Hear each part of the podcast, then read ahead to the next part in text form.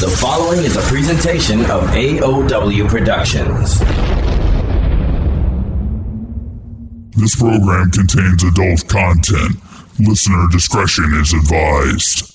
The views and opinions expressed by the host of this program do not necessarily state or reflect those of this station or its management.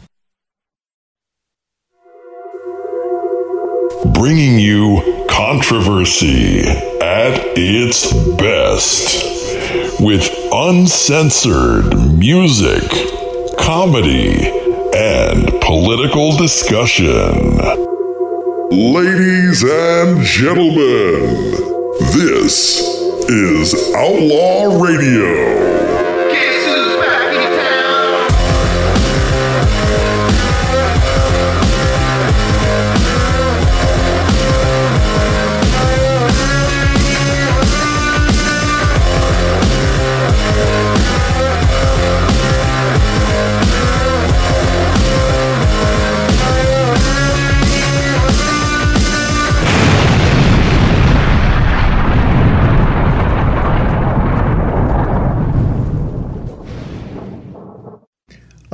Right, ladies and gentlemen, welcome to Outlaw Radio 4, the 12th of December 2020.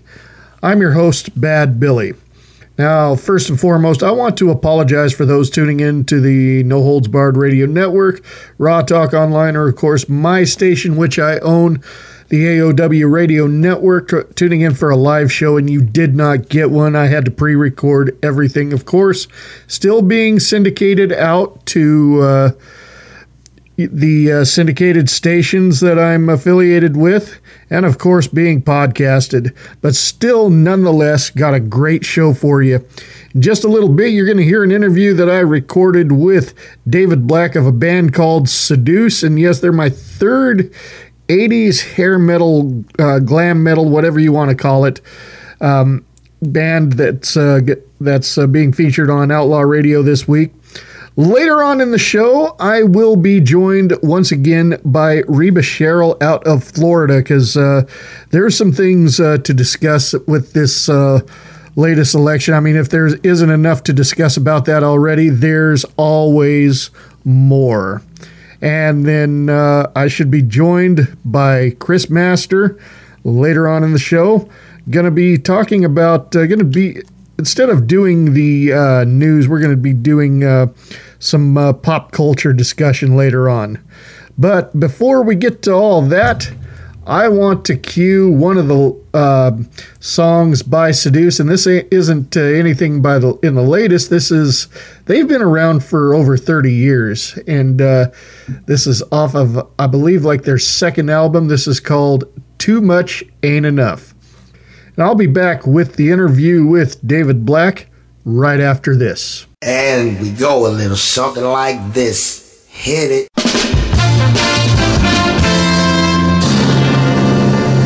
And now, from a rented basement, because Bad Billy's mom threw him out, it's Outlaw Radio.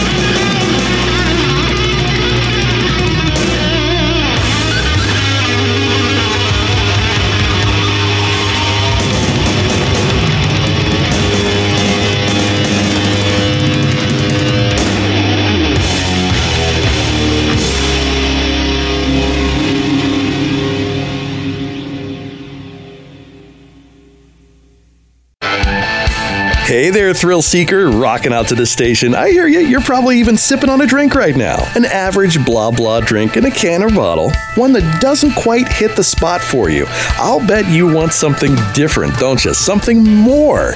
Take your shot with Cold Cock Whiskey. The best whiskey anywhere. Why? Because it's different from other liquors. Cold Cock Whiskey is herbal whiskey. 100% all natural herbs blended with aged American whiskey.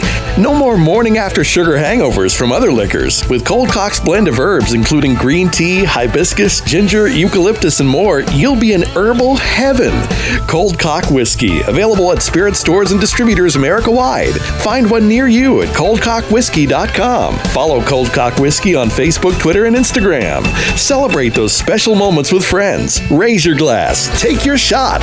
You must be 21 or older to drink Cold Cock Whiskey. Please drink responsibly. Because there are some people out there who need practical advice. And yes, I'm talking about you. Wisdom beyond value from the desk of Mr. Holland. There are five stages of beard length stubble, sea captain, prisoner of war, homeless person, and wizard. Ooh, is that Mr. Holland? Yes, ma'am. Please don't touch. Your voice is the strongest weapon. What you believe is the source. The power to speak out has the power to reach out. Freedom of speech gives you the right to express yourself. Without freedom of speech, there is little freedom at all. It is your right to stand up for what you believe in and to take action. Through speech, media, or social groups, you can make a difference. How will you make an impact with freedom of speech? This message is brought to you by the NAB Education Foundation and the Broadcast Education Association. First, there was Cranked Up Live. This is Cranked Up Live. Then, Cranked Up went country. Today's best and tomorrow's greats. Cranked Up Country. Now, Cranked Up Live is back. back, back. As a sizzling hot podcast. Cranked Up Live. Curtis McKinney and Brad Hennington will keep you listening, keep you laughing, and keep you coming back for more. Convicted felons will no longer be called convicted felons. Do you know what they want to call them, Curtis? No, Justice involved individuals is what they renamed them. Listen and download the podcasts at crankeduplive.com. Check them out on Facebook at facebook.com slash crankeduplive. Cranked Up Live. Some material may not be suitable for children under 18. Hey, I'm Neil, and you're listening to Outlaw Radio, where we say what the fuckity fuck we want. No exceptions.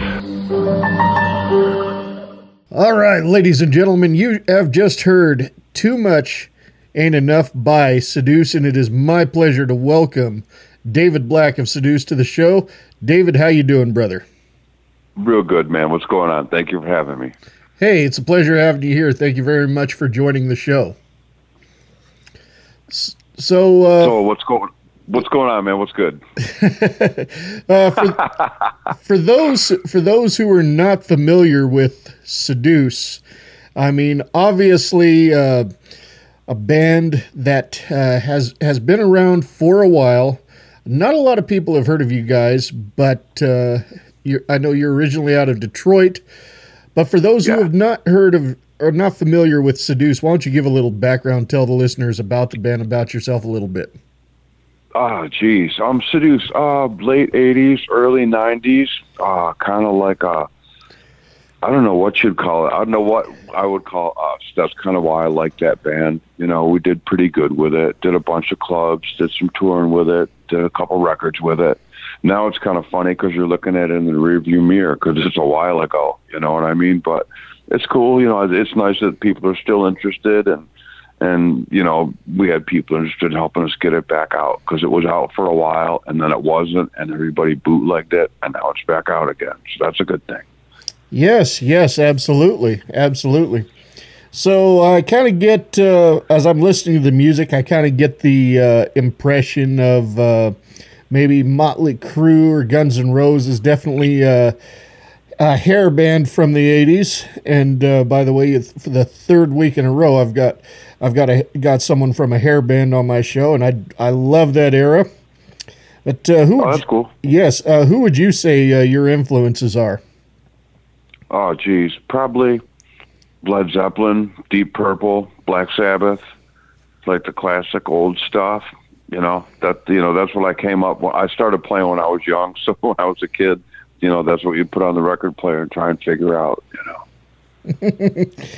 And and you know uh, you're you're coming you're coming from a, from an era when you say the word record player. Yeah.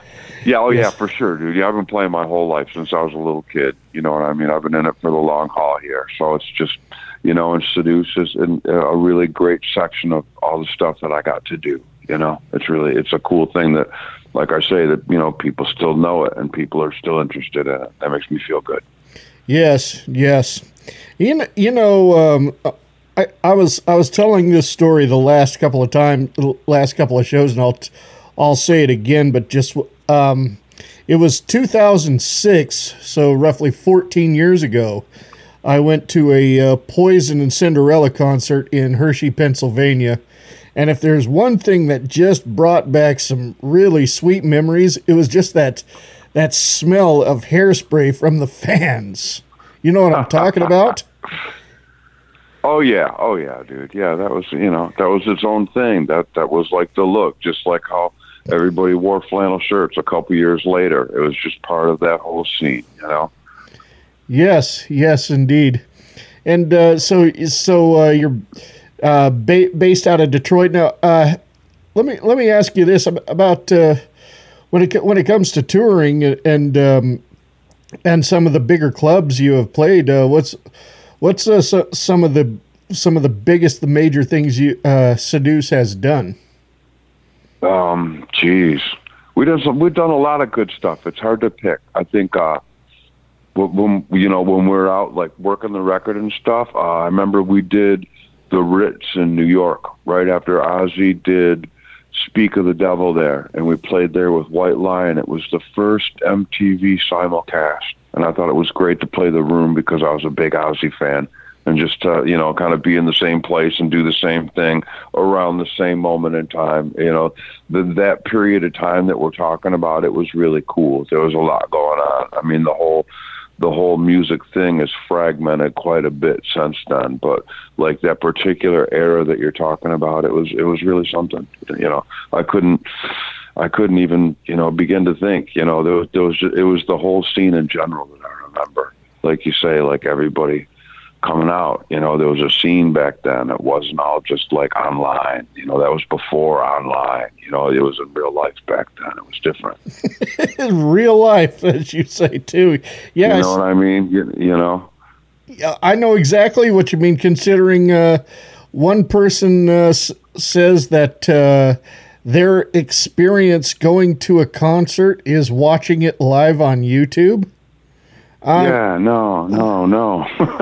Oh, No, I'm yeah. I'm sorry, my my my. I heard that and I'm like, what the fuck are you talking about? Oh yeah, no, no, I totally agree. That's that's kind of where it all happens. You got to be in the room. You know what I mean? That's you know to be a part of it. It's it's it's something. You know, you can't just. I don't know, dude. It's just not the same. you know, it's not the same. Yeah, You have to be there. I mean, it, and it doesn't matter what genre of music, whether it's it's country, it's hip hop, it's hard rock, it's it's blues, whatever it may be. You want the real experience. You want to feel the real aura. You got to see them live in concert, and it doesn't. Sure. You you don't have to be right up there by the stage. I mean, still, to me, you you give me the worst seat in the back and I'm still going to enjoy that a lot more than watching it on TV or watching it on YouTube. Oh no, the only benefit like YouTube has now is to watch people that you can't see anymore. You know what I mean? Like me, you know, ge- geez, older blues guy, Muddy Waters, whoever, people that were before my time. You know, I might have heard their record or read their name, but I never really saw them. You know what I mean? So as I get older, it's kind of cool now because I can find stuff that I've never seen before that I've been listening to my whole life. You know, so it's like a double-edged sword. I don't know. I love it and I hate it all at the same time. Oh, I, I agree. I agree with you there too, especially with me being a fight fan. You know, get to get to watch uh, like like old boxing matches. Uh, some- oh yeah, sure, sure, yeah, Yeah. all that. Yeah, that's great. Yeah, because I'm a I'm a historian of uh, of the fighting arts, and so yeah, I mean, YouTube's YouTube's good for that, but uh, even even getting to that too, and what this whole uh, pandemic has done is just taken just taken away from us. You know, I mean, I'll never forget uh, when I went to a went to an amateur MMA event and I sat ringside, and uh, the I mean, I up to that, I you know I was watching many of fights on TV, but until I got Definitely different person as well. yeah. Oh man, the the Yeah. the experience was surreal. I'll say that. I went to a heavy. I went to. I sat ringside at a heavyweight match once, and it's a lot different in real life than it is on TV. And uh, you know the same can be said for a concert. You know, it's very surreal. Yeah. Oh, very much so. Yeah, you get caught up in the moment. You, the outside world like kind of ceases to exist while you're standing there taking it all in. You're transported. You know, that's the magic of being there. You know, it's it's I don't know. It's hard to describe, but yeah, it's an emotional something that you feel. You know. You can't describe it. You have to experience it to know it. Yeah, yeah. No, you know, and like you say, because of the pandemic, you know, I've been kind of on a little hiatus here, wondering what the world's going to look like when this is all over with. You know, I got friends that all run clubs. I got friends that are all in bands. And right now, the whole thing's just kind of up in the air. You know. Yes, of course. But uh, you know, there there have been some good things that uh, have come out of it. Like, uh, you know, like uh, when I talked to uh, Ross the Boss from Manowar, and he told me he used all this time to uh, to get some uh, stuff done in the studio that uh, may have been even decades old, and finally catching up on all that. So, at least we could take something positive out of this. You know what I mean? Yeah, no, that's the that's the best you can do. But as far as like where you're going to be able to go and get out and play, you know what I mean? That's that remains to be seen. You know, I hope it's soon. I really do. I miss I miss going out and playing. You know, this is this is usually the time of year when we're kind of working it, and now it's like kind of not happening this year, and I miss it. You know what I mean? So it's like, I don't know what are you going to do? Just kind of ride it out. Yes, yes, and it most definitely. Um, I mean, since since the uh, the the whole thing started for us uh, in mid March, have you have you had the opportunity to go out and play anywhere or do anything? Nah, not real. Well, it's like me and Chuck live here in Detroit, and Mark, the bass player, lives in Nashville. So when Uh-huh. stuff comes up and we've got stuff to do, we get together. You know what I mean? So it's not like we're like in a constant state of rehearsal here in Detroit and stuff. When we want to do stuff, we kind of have to put it together. Yes, and it's uh, has has there been any changes to the lineup, or has it been the the same, the three of you for since you started uh, thirty five plus years ago? It, it's varied a couple times, but it came back to the original three, which is cool. You know? Oh, that's awesome. It works. Yeah, no, and all of us are all kind of happy, healthy, and you know, just doing our thing and just trying to get by. It's cool. It really is. It's interesting, and the band still sounds good. It's not like how you go see some, you go see some bands from back in the day, and you know, that's it's kind of a little lacking or something, you know. But this band's still got a good spark to it, so it's a good thing. Uh, oh yeah, yeah. I mean, uh, I can tell you got a good spark to you. I mean, uh, I mean, yeah. Th- I mean, thirty years is a long time, but uh, aging, I think, is uh, mainly in your mind if you if you let it get that far. Oh yeah, no doubt, no doubt. And we've all just kind of, you know, that was one point on the path, and now we're just farther down the path. You know what I mean? It's just like, you know, yeah, I'm still sitting here playing, and just the whole thing. You know, it's all right. It's just, you know, you're just older now. It's just different, but it's okay. Yes, yes, indeed, yes, indeed. So, um, overall, I one thing one thing I, I want to ask you because I've I've said this many times before, and I'll say it again is when I first started doing this show, I was up in uh, Northeast Ohio, and uh, Okay. yeah, you're right now you're in the in a similar climate, and um, yep, I I got to tell you, I, I don't miss the wintertime there being being right there on the lake the shores of Lake Erie. I don't miss. Oh yeah, no, no, it is what it is. Yeah. I don't miss that at all, but I, I miss the community I lived in in Ohio. And uh, I definitely miss the local music scene that they have out there. You know, and it's like that that Midwest area is just so rich with local music, and uh, with with all kinds of different genres too. I mean, uh, most. Oh yeah, yeah, most, I agree. Yeah, most I've dealt with were uh, were rock and metal, but there's good country artists out there. There's there's good rap artists out there. But uh, in your opinion, what do you think it is about uh, that Midwest area? I mean, we're talking even stretching from Western PA as you're traveling west to Iowa. Is is so rich out there. What do you think it is about that area? Why the local music scene is so rich? Well, I I know exactly what you're saying, and it's because it's like you know, just to put a spin on it, I moved to California for a while. I lived in LA for about 10 years. And that was one of the first things I noticed when I moved out there was the lack of what you're talking about. You know, that it, that didn't exist like that out there. It's kind of a, I think it's the way you come up in the Midwest. I think it's because it's kind of like everybody's raised blue collar, kind of. It's kind of a blue collar thing to do.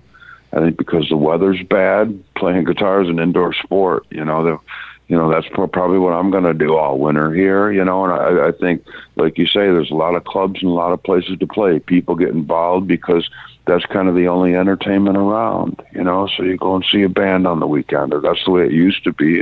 I always thought that was a beautiful thing. But I totally, totally agree with you on that whole region of the country of how it how it is or was. You know, that's kind of changed a little bit because like back then you had independent promoters and stuff so they would bring different kinds of bands in and stuff. Now it's all it's more corporate now. Radio and and the way concerts promoted is a lot more corporate now. Back then it was a little bit more independent but that that honest kind of blue their grassroots vibe that you're talking about is still there. Yes yes it is you know and um yeah, I, I believe uh, we'll eventually get back to uh, playing the clubs and whatnot. Um, well, one one thing I definitely want to want to ask you though is because the era when in which you started, a lot of people thought, well, they have to go to either New York or Los Angeles to to really make a name for themselves. And uh, you you know we didn't have the back then we didn't have the tools that we have today. Like uh, we didn't have the we didn't have the internet back then. Well, we we had no no nothing like that. Yeah, nothing like that. We we didn't have Adobe Audition.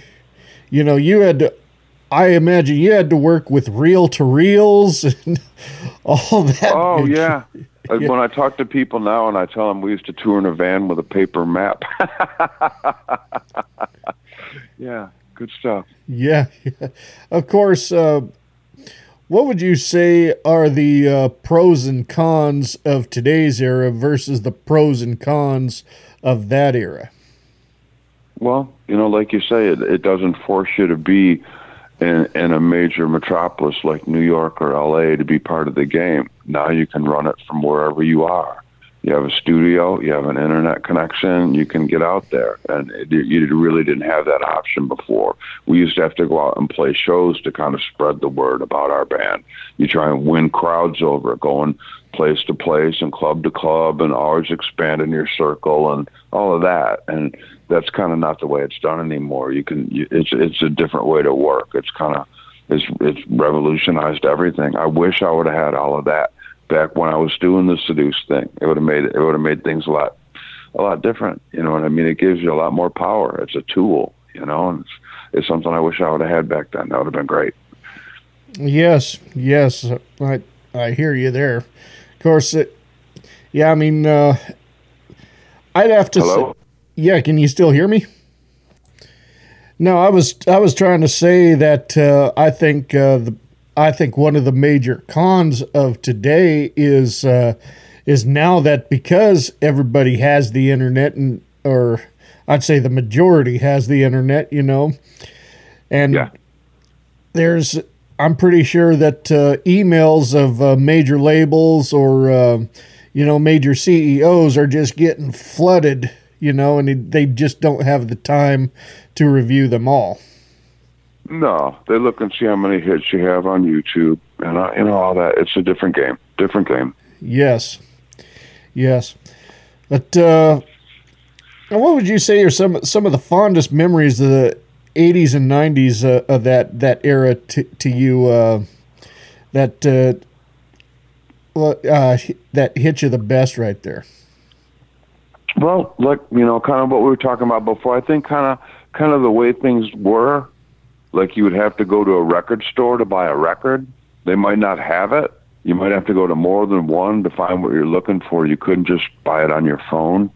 You'd have to go and look for a magazine you want to read, Kerrang or whatever. The you know you'd have to go find that stuff. To, and when you had to go out and search for it, it kind of made it more valuable. It just wasn't at your fingertips all the time. And I think losing that kind of killed part of it. Does that make sense?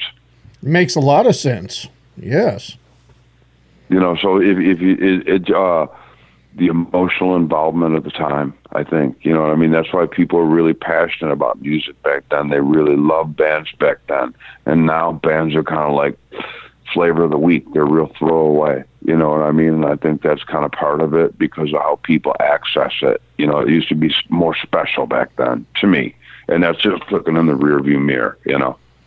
Yeah, and that's a, another thing we're ta- I was talking about too. Is uh, you know whether you go to go to a record store that back in the 80s I remember that you go in there and that smell of incense you know oh yeah and to the import section yeah yeah or you know and uh, whether or you go into the mall a shopping mall and there's a Sam Goody and all that's yeah it's gone now you know yeah no the the world has changed I watched it change I feel, I've told people I feel like I'm a person who has like one foot in the old world and one foot in the new world. You know what I mean? You can see how it used to be, but you know, if you look at what we have around you now, you take it for granted, but you can't, you couldn't conceive of this back when, back in Seduce, what we're doing right now. You know what I mean? It is, it's not possible. You know, it's just changed a lot in a, in a very short span of time. I mean, that's the amazing thing about it. Now, what do you think though of uh, vinyl uh, making the comeback that it has recently? I, w- I was a denier. I didn't think it was going to happen. I'm like, oh, I'll get out of here. You know what I mean? And then it turned into something, and I was totally wrong. yeah, no, I was surprised, but I think it's a cool thing. You know? Yeah, I, yeah, it makes you. It's, it's a part of it that disappeared, and it came back. That's amazing. You know? Yes, yes. I mean, uh, I, honestly I don't see cassette tapes or eight tracks uh, making that kind of comeback because obviously with the, you know, because cassettes and eight tracks, even these uh, VHS tapes, you know, they're over a period of time. It's like whatever's on them fades out, but uh, vinyl, from what I understand, will last forever as long as you take oh, care yeah. of it and just the in the in the ritual of doing the whole record thing and everything, people putting together like nice little systems and stuff, and it does sound better. It really does. I, I don't have a system going here, but yeah, it definitely does. We've just been kind of conditioned into the way everything sounds a little bit crappier now. You know? yeah, see. See, and, and uh, I I was learning about that because uh, one of my uncles, he too used to be a used to be a musician in the uh, seventies and eighties, and uh, you know, he had a, he had a lot of reel to reel that uh, he was uh, sending in to get con- uh, converted onto MP3 or what, whatever it may be, so uh, he doesn't lose all that. So yeah, yeah, yeah, I can see that. yeah, boy, he had a lot too. I mean, he he went through uh, reel to reel like it, it was nothing. So. Oh yeah, and and and literally, we would have to go on the internet to buy tape now you know what I mean? I wouldn't even know where to begin to buy it. You know, we would have to go find it if you had all of it going. It's just different now. You know, I don't know. It's weird. it's okay though. It's just it's progress, man. You know, because the way the way you can record and stuff now, you have a lot more power than you did when you were recording on tape. you can do things that you couldn't imagine then, you know. So I don't know. Like I said, all of this stuff is kind of a double-edged sword, but you find yourself missing the past, you yeah. know, because it seemed like it was simpler. I don't know. Then, then, of course, you have people like Dave Grohl, who is still working with tape today. And yeah, uh, I think in an interview he said that uh, that's where he uh, spends the most money is is on that. But th- but that's what uh, he relies on the most. Oh yeah, yeah, yeah. His, did you ever see the Sound City thing? He bought the board from the Sound City studio. You know, he's got it in his place now. Yeah, it's great. He's got it all wired up to do it like the old way. You know, because yeah. it's I don't know. A lot of people would say the best way. You know. Oh yeah, well, I've got a lot of respect for Dave Grohl, especially somebody who uh, who can perform with a broken leg. Oh yeah, no, he's great, man. Yeah, he's you know he he's got it figured out. You know what I mean? He's he's consistent. You know, and he just seems like a hell of a nice guy. Yes, yes, indeed. So, uh, when this whole mess, this whole COVID nineteen thing uh, clears up, which I do believe it it will, I don't think it's going to go away. I think we have to find a way to adapt to it. But uh, you know, and we get back to living instead of existing. Um, what it, is there anything uh, that you or Seduce would ha- have planned out in the foreseeable future? Well, you know, I'm sure I'm sure we'd probably do some kind of record release show to back up, you know, the the too much record that's just coming out now. You know, whenever we do anything like that, we always get a good turnout, and I think people are probably pretty anxious to get out and have a good time, or they will be by then anyway. You know, so yeah, that would probably be one of the first things we do. Sure. Yes, yes, indeed. And then, uh, any particular clubs or anything, anything you got your sights set on that uh, cross your fingers it's still going to be open?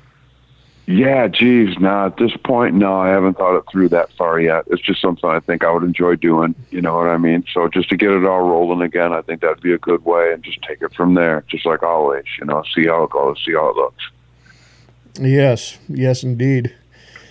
And um, one one question I, I just I just love asking, uh, just because of the crazy fucked up answers I get from asking this.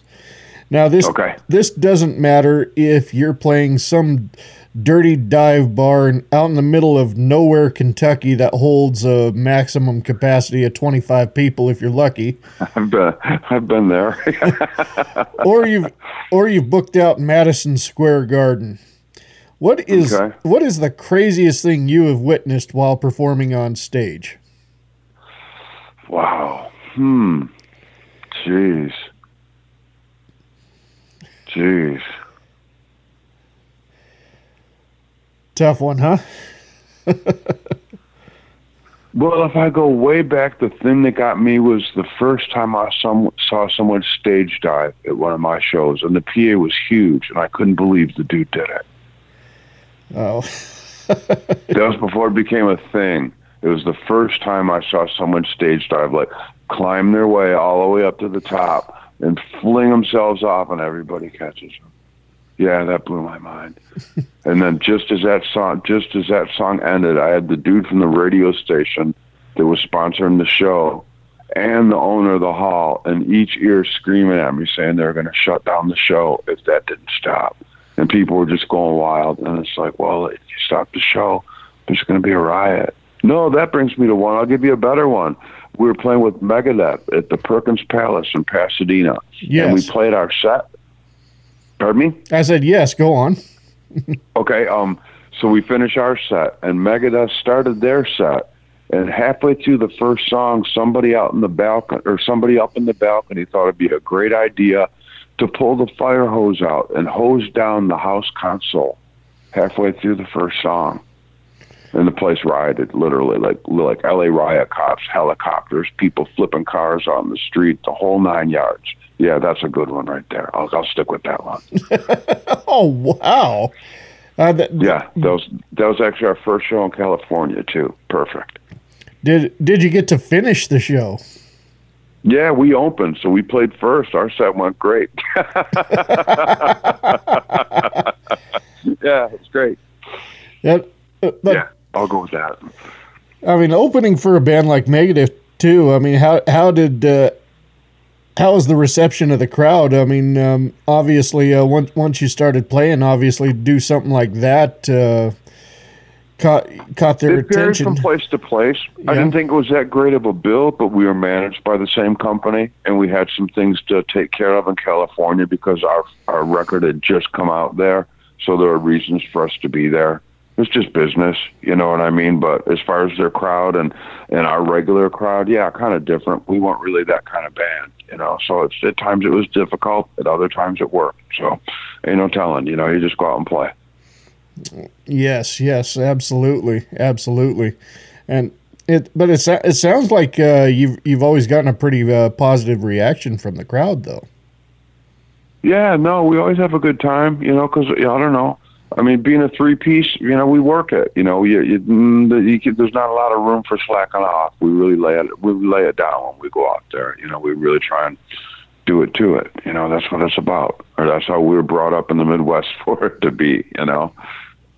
Yeah, I think uh, I think that uh, work ethic of the mid- Midwest, as you stated earlier, you know, it's a very blue collar area, so there's a particular uh, work ethic out there that um, you know if so if somebody really has a t- determination to, to go and do something, you know, they're they're they're really they that's exactly what they mean. They're really going to go for it, whether they have to work the uh, factory and save up enough money to get out of there and have enough money to uh, live on for a little while when they get when they get where they're going. You know, I mean, there's it seems like there's a lot of stories like that coming out of the Midwest. Wouldn't you agree? Sure. Uh, you know, when we came up back in the time that we're talking about, we all lived in one house, whole band, whole crew. We floated the house off the money we made playing. We didn't work jobs. That was our job. But we did that job without the expectation of a record deal or anything like that because that wasn't happening in Detroit back then. So basically, we were just going from club to club, playing our little hearts out because we loved it. That's the only reason, you know what I mean? And at the end of the day, it worked farther down the line, but from the time I was 17 till I was in my mid 20s, there was no expectation of anything. It was just because I wanted to do it. Just doing as well as I could, as well yes. as we could. Yes, just just doing what you loved. Well, I mean, that right there alone uh, is, you know, just dedication for what you love doing. And uh, if, you know, I mean, I, I love doing what I'm doing, and uh, you know, I'm I'm not expecting to make any money at this, uh, but uh, you know, if if you love it that much and uh, and and you just keep on persisting, the money will come whether you expect it or not. Sure, That's or or you will get out of it what you should because you love it. You know what I mean? Yes, exactly. Exactly. So, uh, my final question. Um, let's say a group of kids, ages 15 to early 20s, approach you and tell you that uh, they're going to start a band. Uh, what advice do you think you could give them? wow. Um, geez. Think it through. Be smart. Um, practice hard. Write good songs. Uh, when you think you know what's going on, talk to people who really do. um, and try hard. And if if, it, if it's all right and it's supposed to happen for you, it will. All right. Well, Dave, once again, I really appreciate you joining the joining the show. Um, we're going to hit. No, thank you, Billy. I appreciate it. Absolutely. We're going to hit a five song set where I'm going to play three more songs by Seduce. But before we get to that, uh, why don't you uh, go ahead and give yourself a plug? Tell the listeners where they can find Seduce, where you got social media, got a website, Reverb Nation, iTunes, Spotify, and all that good shit. Sure, I'll, I'll, give you the two the two best ones. Probably would be Seduce on Facebook.com, and uh, the record would be on PrudentialRecords.com. You can go there; it'll all be right there. All right. Well, once again, hey, thank you so much. I'll, I'll, i wish you the, a very blessed holiday, and uh, yeah, once this mess clears up, uh, look forward to uh, to you know seeing you guys do a little bit more. And uh, really quick, I, I, should ask you. You said you're working on a new project that hasn't been released yet. What exactly was that? Who who me? Yeah. You, oh, that's just you know no we're just we're just kidding around. It's like well yeah every, everybody's sitting around writing songs now in their downtime. So I'm just kidding. It's like oh yeah I got something going. yeah, oh, okay. Nothing crazy or nothing, dude. Nothing crazy, man. Just sitting here trying to keep myself amused. You know. All right, I got you. All right. Well, Beautiful. Thank you, Billy. It was very nice to meet you, and you have a great holiday too. Okay. All right. You take care. Okay, man. Thank you. All right, ladies and gentlemen, that was David Black of the band Seduce. We're going to hit our first music set. We have three more songs by Seduce. Also going to have a into the mix here. Uh, we got a rapper by the name of Little Vins and Jade Marie Patek. With that said, we'll be right back after this. This is the kind of thing that just tickles my balls. You're listening to Outlaw Radio, and if you don't agree with our opinions, then fuck your mother. Hey, did you kiss your girlfriend with that mouth?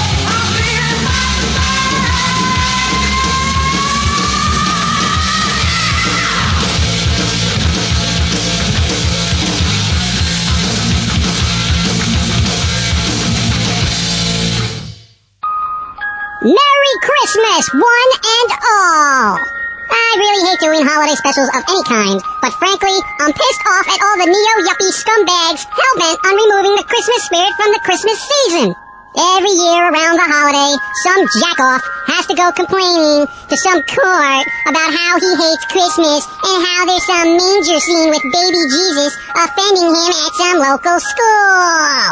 Well, who the fuck cares? If someone decides to toss a baby Jesus on the front lawn during the holiday, what's the fucking problem? And that's another thing. You know how public schools used to have Christmas plays and shit like that? They don't do that anymore! And if they do, they remove all the songs that have any reference to religion in them. No Silent Night, no Joy to the World, and no fucking little drummer bastard. These are the same type of institutions that tell you to be tolerant of everyone else's beliefs, but try to beat every hint of good old Saint Nick out of Christmas. How can anyone be offended by a fat guy who gives out free stuff? What? Are we all pissed at Santa because he's fat and happy and perfectly content with his image? It's like all these neo-yuppies want to give him an inferiority complex and put him on a fucking fatkins diet. And that's why I like Santa. Because he's a fat bastard, works one day a year, is actually happy, and eats all the cookies he wants. He rewards the good and punishes the guilty. Kind of like a vigilante with gifts. and just so you know where I'm coming from, I'm not one of these preachy religious fanatics. I don't go to church, and I couldn't care less about humanity's issues with the various gods they worship. I just want Christmas to be Christmas, without some fucking jackass telling me not to sing Christmas songs because it has religious overtones. Leave the Christmas folk alone. It's the season to shut the fuck up and stop being a whining little bitch. Stop ruining the holidays, you neo-yuppie scumbag, or I'll beat you with a baby Jesus. So, Merry Christmas, one and all, and I don't care who says what. Believe in the power of Santa, or get nothing. You're gonna get coal in your stocking, cause you're yuppie scum. Just means more gifts for me. Keep pissing Santa off!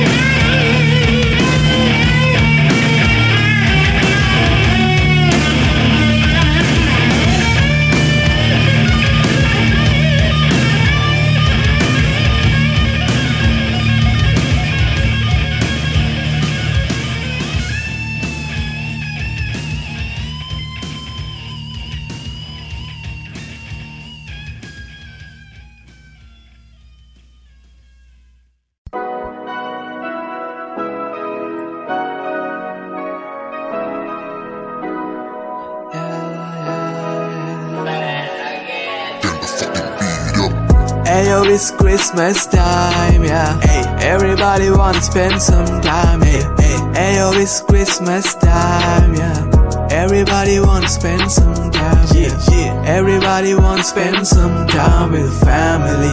Feel like it's harmony. Everybody wanna spend some time with family. Feel like it's harmony. Yeah, yeah. Ayo, wrap some presents, give it to your fam. Who you love, make them smile, tell them that you love them. Never try to make them cry, cause it's Christmas. It's the most wonderful time of the year. Yeah, it's the most wonderful time of the year. Hell yeah.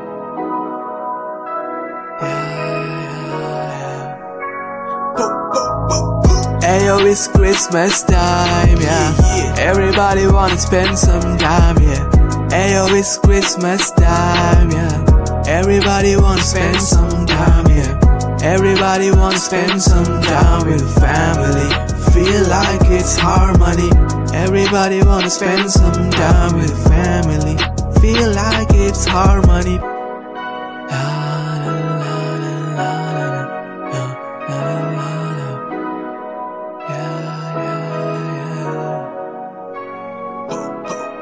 Snowfall on my head, happy holidays. Light work, firework, we don't take no breaks. Snow for Santa Claus, riding on his sleigh, riding through the snow. Ain't no hesitation. Yeah, yeah, yeah. Ain't no hesitation. Ain't No hesitation.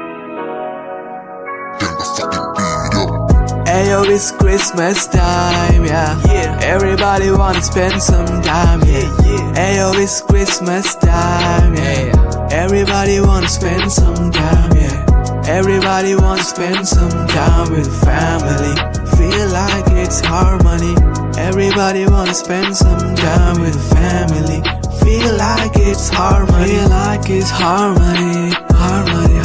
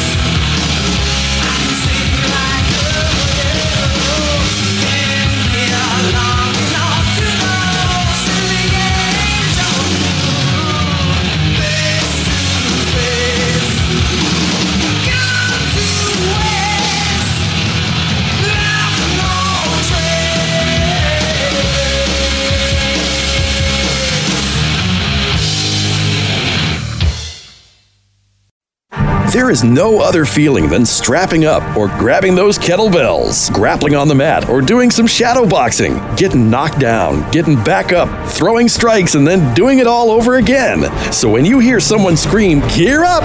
You better get ready because it's just you, your Hunter athletic gear, and the voice telling you to train harder.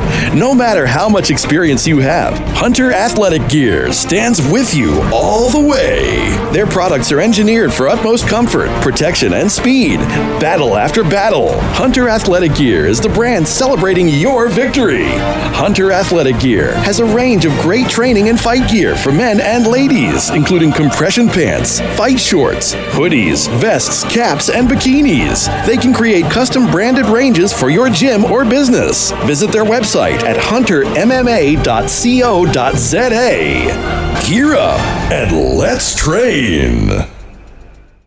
What news and information are your media dollars buying when the narrative is prescribed by the advertisers? Scripted lies, media brainwashing, and thought control. Take back your voice. Take back our media. But most of all, take back our First Amendment.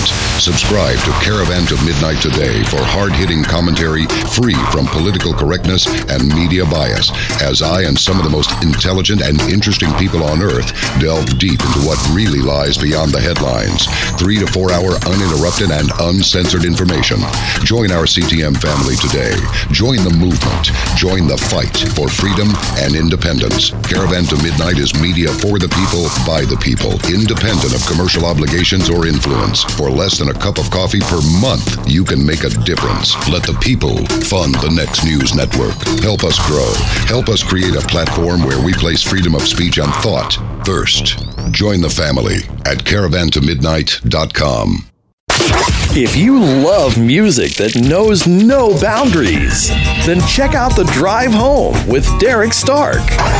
He plays two hours of country, rock, and hip hop.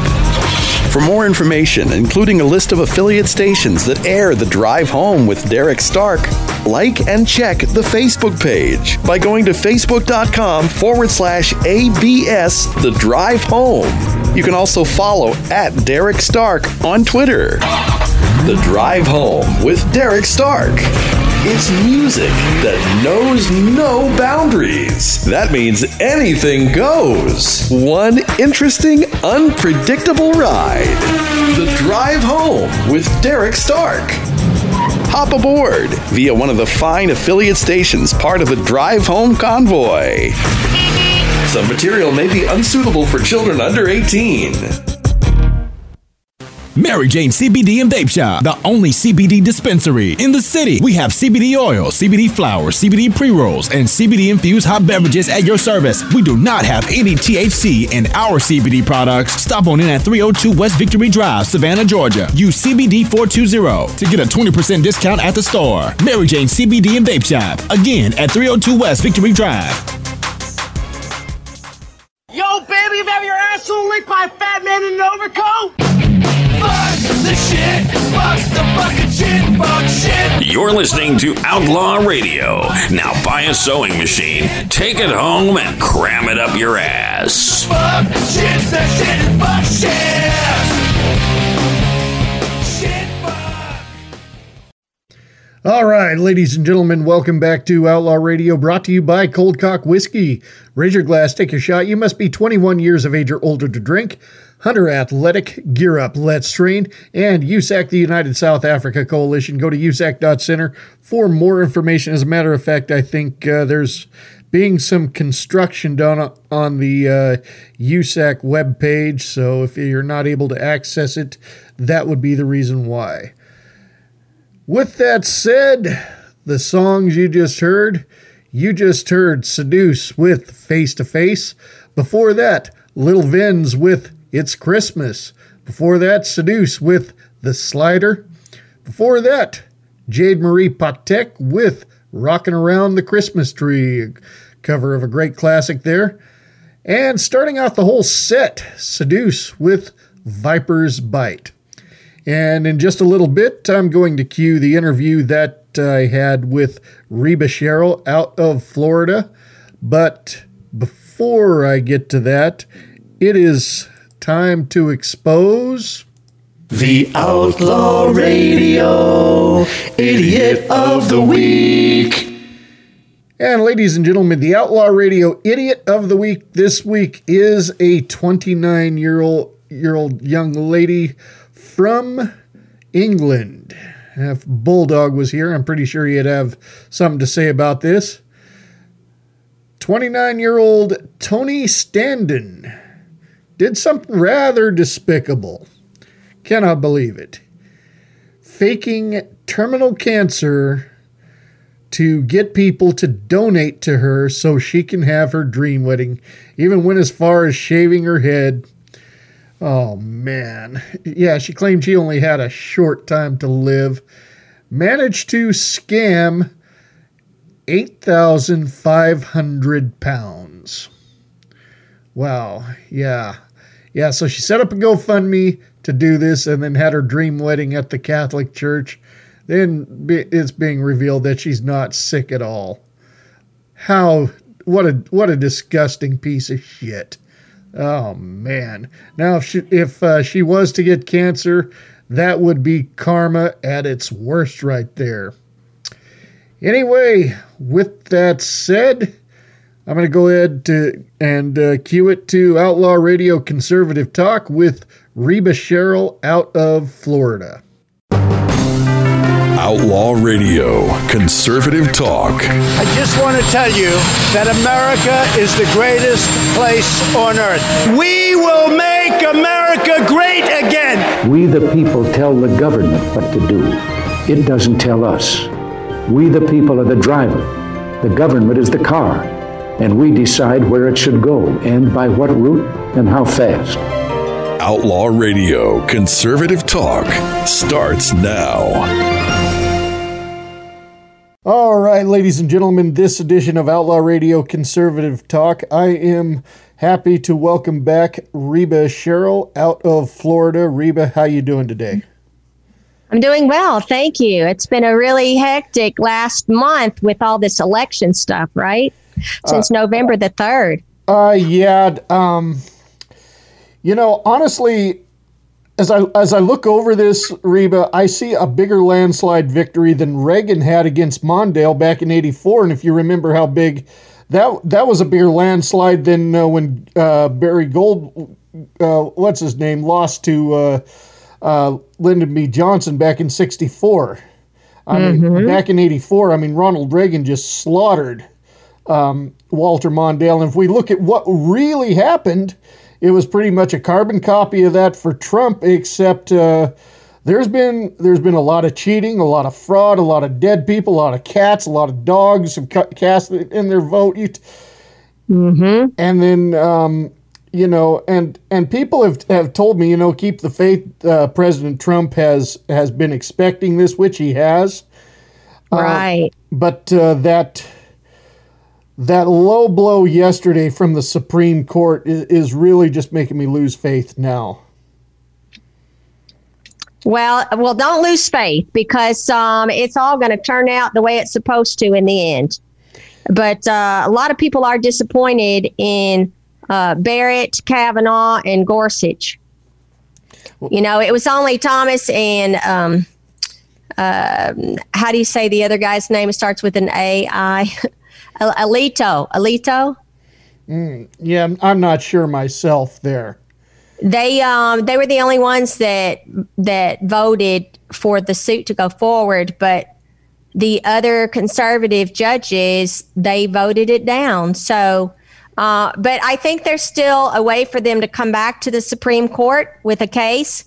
I know I had uh, last Friday a week ago. I had uh, Jerome Corsi, Dr. Jerome Corsi. He was on my show and he was sharing the fact that the day before he had filed a case with the Supreme Court. I'm not sure the status of it, but um, there's been many cases being filed, and Sidney Powell just uh, filed two um, this last night, and she's going to be filing two more. She may have already done it today. I haven't checked, but um, she's been hard at work in uh, Pennsylvania, Michigan, um, Georgia, and Arizona. Um, and, and, I think that these things are going to work out just fine, and we don't need to be stressing over it at all.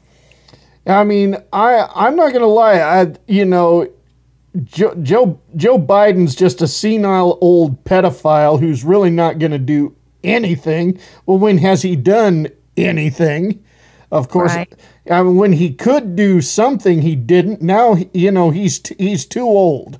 So him alone, I'm not really that uh, that afraid of. It's his running mate. It's uh, it- you know, and and every everybody else that's pulling his strings that's really making me nervous here. Right. Yeah. Well, you know, he's he's worthless as far as like his ability to function at all. He's uh, senile, and uh, we know he's corrupt, and um, he's not going to do anything but just commit more crimes if he's given half a chance. But you know, he got that boot put on his foot last week, and um, I, I think he's going to end up like uh, No Name McCain. I like that. yeah. Yeah. I'm but uh you know, you know it and it's it's just amazing how they have used the mainstream media just to just to brainwash the whole public and and all that, you know. One thing I I wanted to ask you though is uh, since since since this has happened, uh, we have uh, Allen West out of Texas talking about a secession from the union if this doesn't go right.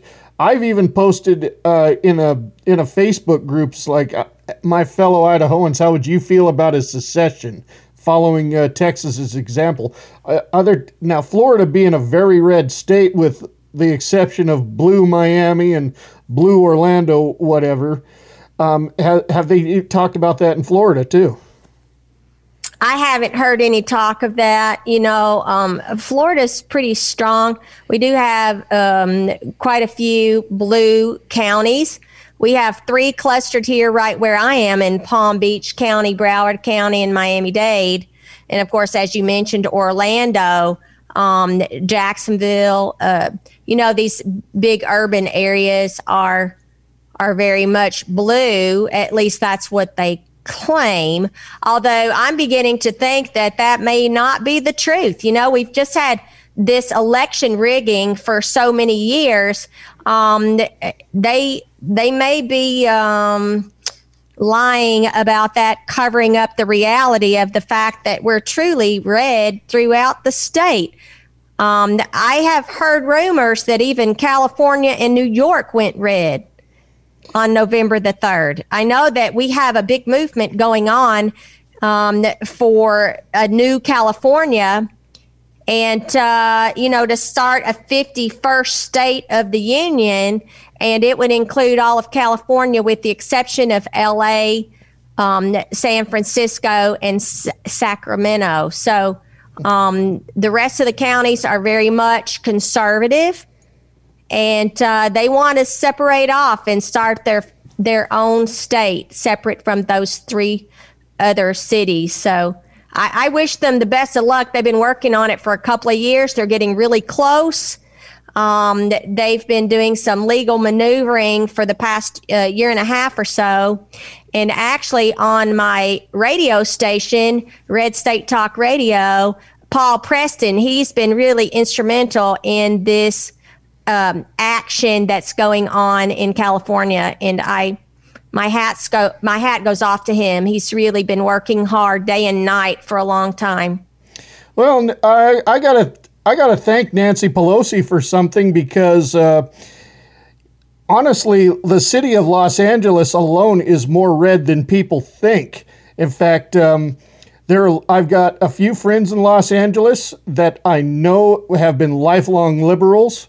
This last election, they have these people I'm talking about have cast their vote for Trump thanks to Nancy Pelosi because they are so tired of people like her.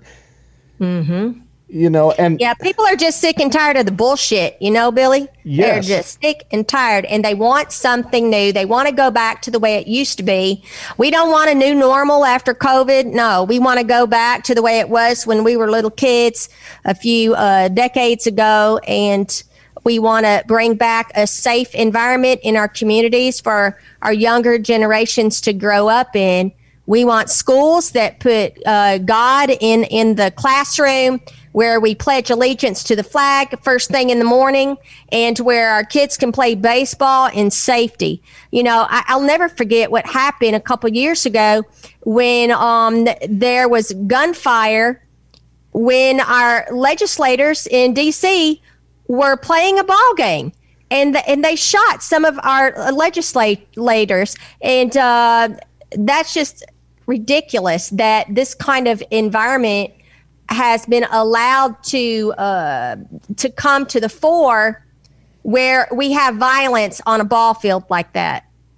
And um, you know, we've had these false flags in movie theaters and restaurants and schools, um, compounds where we have uh, religious, what some people would call a cult. But I mean, these people, they were worshiping God how they chose. And we have that right in this country. That's why we came to North America from uh, from Western Europe. We wanted freedom of religion, not freedom from religion, but freedom of religion, where we could make our own choices and the government would stay the hell out of it.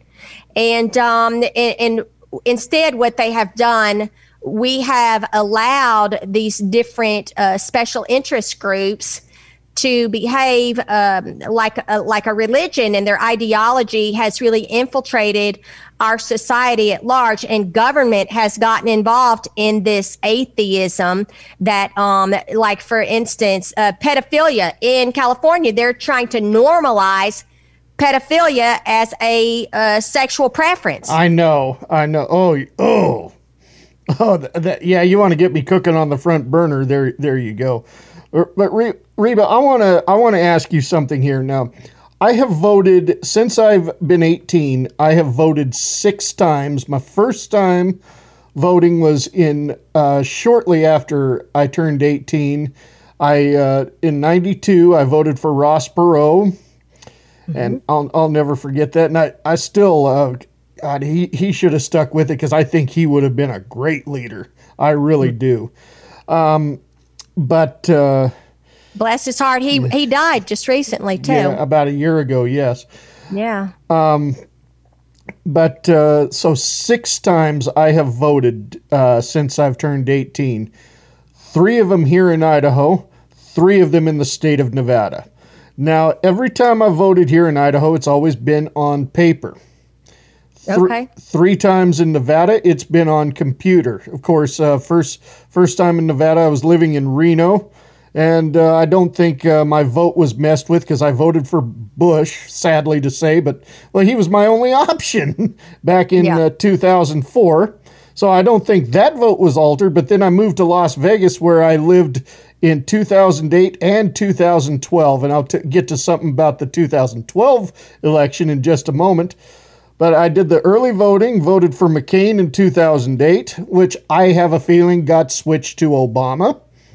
Yeah. And, and I voted for uh, the other RINO Romney in 2012, which I have no doubt got s- switched to Obama.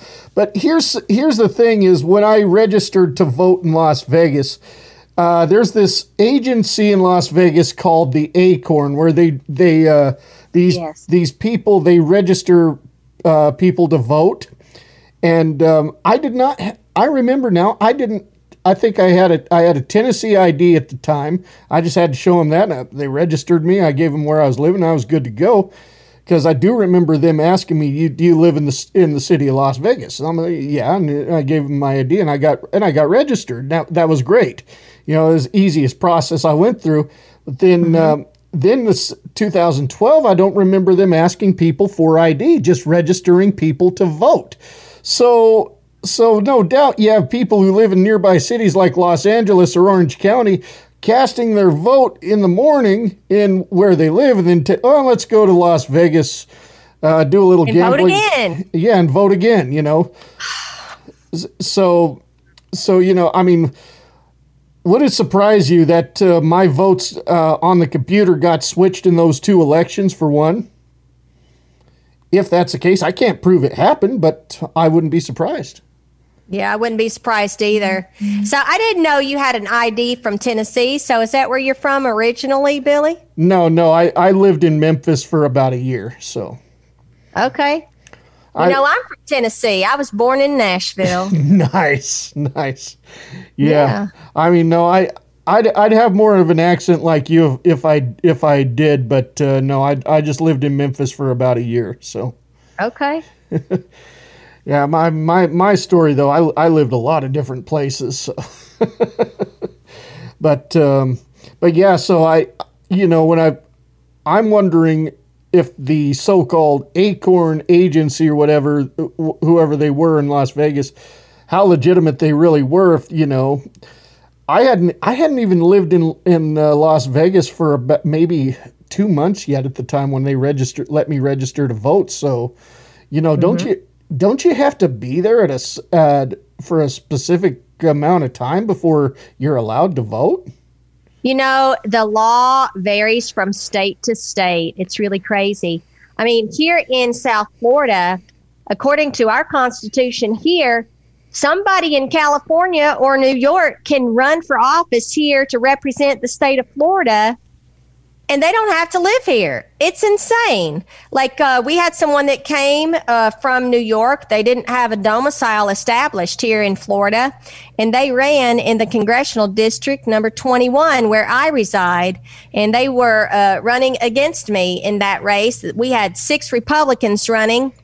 And uh, you know, some some of these uh, crazies up in D.C. and even in Tallahassee here in Florida, they think that it's a okay to bring some stranger in who knows nothing about the culture and the people here, the demographics in Florida, and they think they can represent us. Well, obviously, that's not really their line of thinking. They just want someone they can control, and so they bring in someone from the outside who um, doesn't give a damn about the people.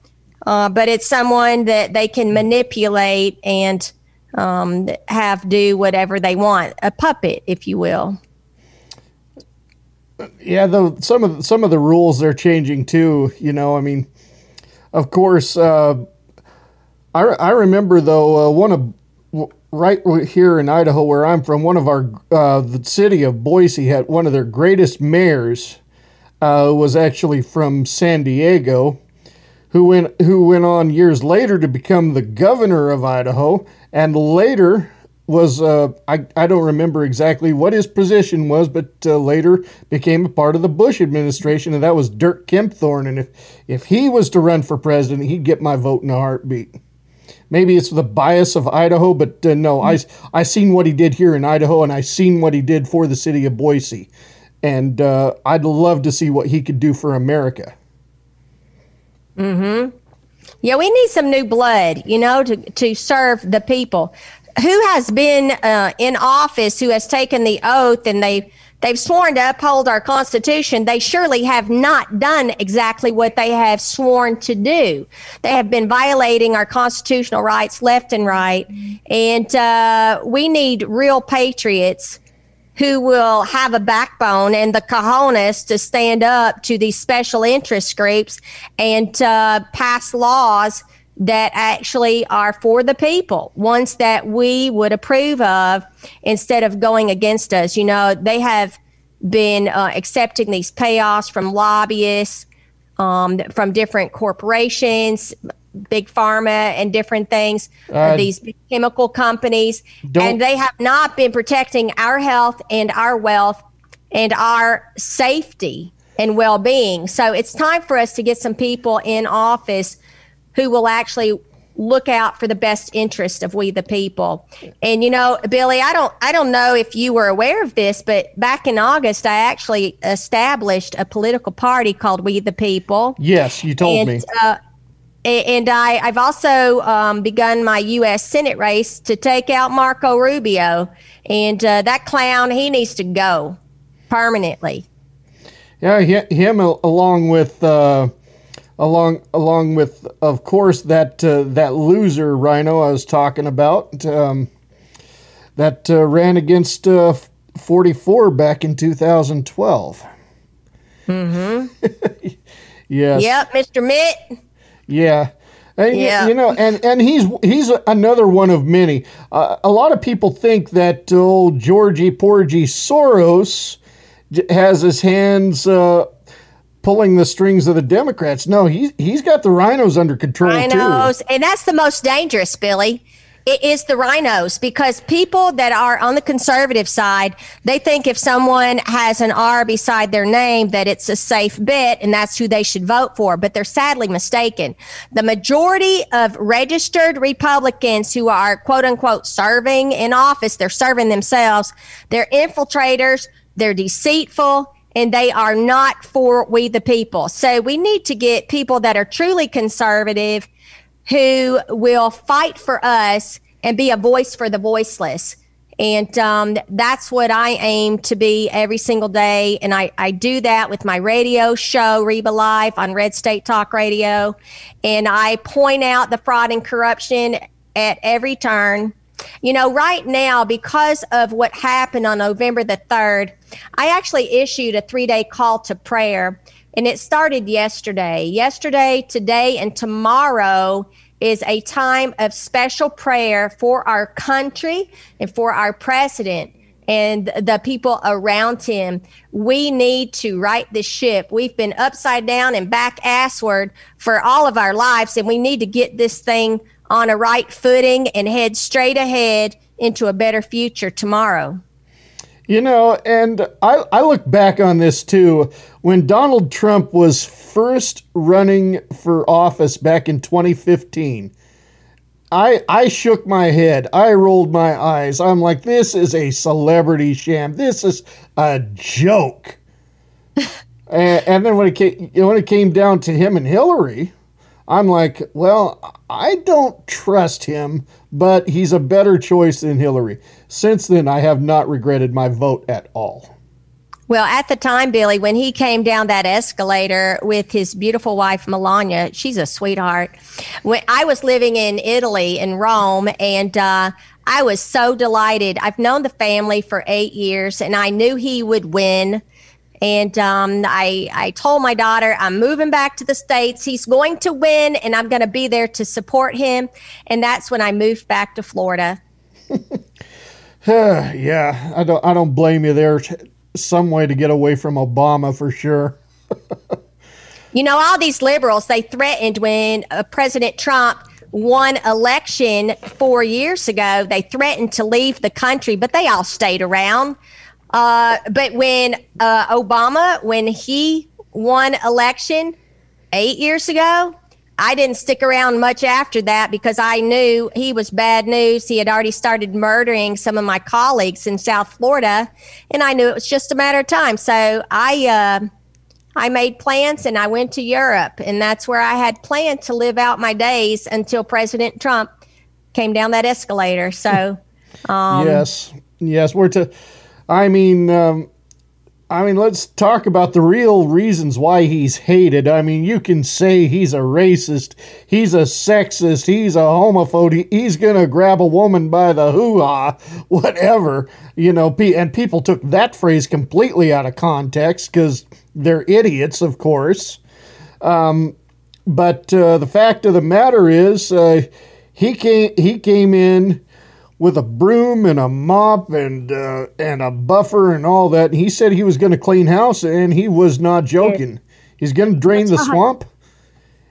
he even brought in a backhoe, if you will. I mean, he's been shoveling out shit from day one. Yes. Yeah. Yeah. He's really terrific. You know, he and I have a lot in common. We're we're both of the opinion that a hard day's work is one of the best things a person can do, and we don't mind rolling up our sleeves and getting in there and working uh, and, and making things better for the American people.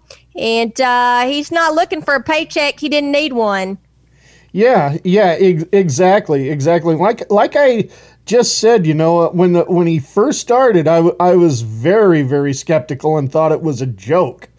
You know, but I over time I see this is a man who truly loves this country. He loves the people within it, and that's why the the naysayers, the the the left, the the corrupt, you know, the ones that are bought and paid for hate him so much is because he's derailing their plans. Absolutely. You know, the globalists, they they're going to be crying in their milk any day now because uh, they are not going to get what they had planned on now for several generations. We are spoiling their plans. Thank God we're spoiling their plans. You know, down in Georgia, there's a thing called the Georgia Guidestones, and the globalists, they had planned on eliminating 7 billion people on this planet. They want the population of the world to be down to 500 million. And we are uh, inching closer to 8 billion every single day. Um, you know, and they have diminished us with things like this coronavirus and weaponizing that and abortions, vaccines. Bill Gates, he is absolutely insane. That guy, he needs to have one of the most gruesome deaths you can imagine. He needs to be eliminated because he has plans for us that we do not wish to have. Well, I, I've been saying about Bill Gates all along. He, he doesn't even know how to fix the viruses in the in his own system that he created. So what makes him a doctor? You know. Well, he has no medical training and he's a complete idiot. In fact, he doesn't know the first thing about Microsoft software either. You know, he's just a CIA operative and uh, they gave him everything he has and he just made a deal. You know, this is what the CIA has been doing for uh, about the last 100 years. They've got their hands in everything. And uh, that all needs to come out. You know, the Planned Parenthood, um, all the chemicals that have been put in our environment, um, in our water, our air, our food, our clothes. Everything has been saturated with things that are toxic because they've been planning this soft kill for a long time and uh, killing us off, making us sick, taking every penny they can before we croak. You know, these people are just wicked, just pure evil. Yeah, Reba, let me tell you something about uh, COVID 19. Shortly after you were on my show last time, Yes. I caught it. Oh, really? And uh, let me tell you my my experience with COVID nineteen. I had a bit of a sore throat, a bit of a fever. Um, I I didn't feel great, mind you, but I sure felt worse. And the uh, shortly after that, I lost my sense of smell for about a week. And that was it. That was it. Seems pretty mild to me. Yeah. Yeah, I mean, other people honestly haven't fared very well, but let's look at the percentages of people who have died from COVID 19 uh, situations. Rest in peace, Char, uh, Charley Pride, by the way. But uh, most of them have had something else to go along with it. Mm-hmm. Comorbidity. I've I have a wife who has underlying health conditions and she didn't get that sick from it. Wow. You know, they're saying even people with asthma are faring better than someone that's quote unquote healthy. So there's certain things about this virus that just do not seem to make sense. Yeah. You would think with something that's affecting your respiratory system would be worse for an asthmatic, right? Yeah, exactly. So there's no doubt in my mind this virus is real considering I had it. Trump's saying it's real. He had it. But Trump even says he didn't really get that sick. It's it's it's not going to go away. It's something that we have to deal with and I and we most definitely can. If we I've had common colds that were worse than that. Absolutely. You know, so I think it's and it, the cold is a coronavirus. The flu is a coronavirus. Have they been able to find a vaccine for those? No. So And these vaccines aren't going to work. You know, they said in Australia, people that have taken the vaccine, they've tested positive for HIV now because of this vaccine. And uh, there's been people that have developed Bell's palsy after this vaccine, so their face looks really messed up. Um, it's drooping on one side. You know, I, I'll take my chances with the virus. Thank you. I have not worn a mask not one time this entire year, and I and I won't. Like I'm not going to muzzle myself. Um, and uh, I'm not afraid of any virus. We just need to take care of our immune systems and we'll be just fine. You know, there's it's a good I'm glad you mentioned that too. Now there there's a heavy metal rock band out there called Biohazard. They've been out there for a long time, but they came out with a song back in uh, I called Uncivilization. I don't know what it was uh, what year it was released, but it starts out with a man talking uh, as as if a, a radio announcement. I'm going to read to you what that said. So, uh, what it said before that song said, "Population control. The only alternative left was to was to increase the death rate. No one wanted to pick people out of a crowd and line them up for execution." Neither did they relish the possibility of consequences of an outraged public upon discovering that they were being systematically murdered. A very short and but very deadly global war was contemplated. Something else had to be done that would absor- absolve ah, absolve the the decision maker's guilt. Sorry, my reading's at a third grade level. Something that could be blamed upon Mother Nature. The answer a systematic biological agent, an agent that does not naturally exist, for which no natural immunity could have acquired. The United States population was infected. The vaccine was administered by the World Health Organization. Ready for the last part? Go ahead. Whatever causes AIDS was in the vaccine. Yep.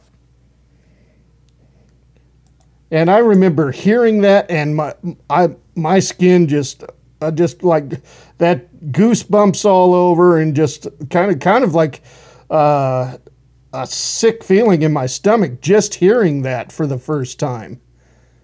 You know that Fauci, he he also has committed mass crime against humanity.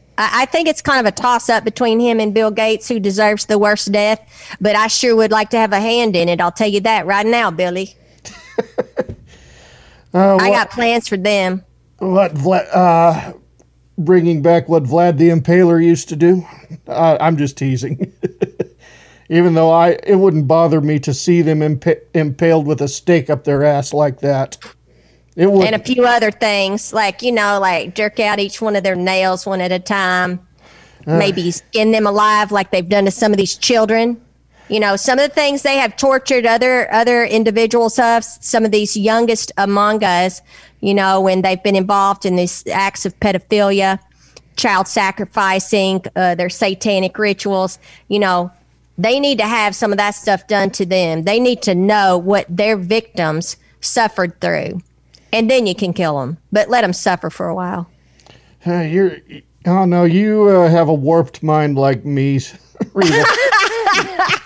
You know i'm just tired of it billy and i want to have some kind of a mechanism in place to deter other people and discourage them from doing likewise. Like i don't want this to ever be repeated. So we have to make the the punishment fit the crime and uh, so an to example. make it fit the crime of these two individuals it needs to be really gruesome Yeah, make an example out of them. I agree. I agree. You know, I mean, uh, I, I'm sorry.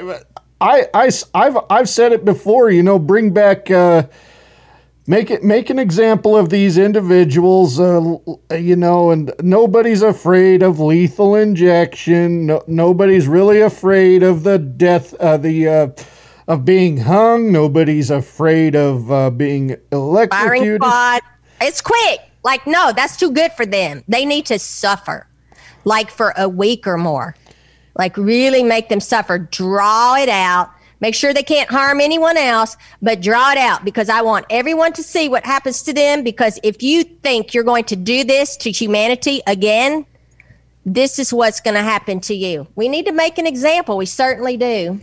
Yeah, I mean, I, I've been saying that all along about pedophiles. You know, As mm-hmm. I'm I'm for somebody who's a pedophile and that n- needs to be dealt with accordingly. Now, I think they've gone too strict on some things, like like um, if you're if a man's caught urinating in his backyard, that's indecent exposure, and he has to register as a sex offender. I think That's that crazy. that's that's that's uh, going too far, and that's ridiculous. Maybe slap. All my cousins peed off the porch, off the front porch. Like my goodness. yeah, I mean, you know, I mean, obviously, I think The uh, men, not the women. The men. yeah, I mean, but uh, but come on, you know, I mean, maybe a ticket for indecent exposure, but you don't have to register as a sex offender. No, they're not hurting anybody.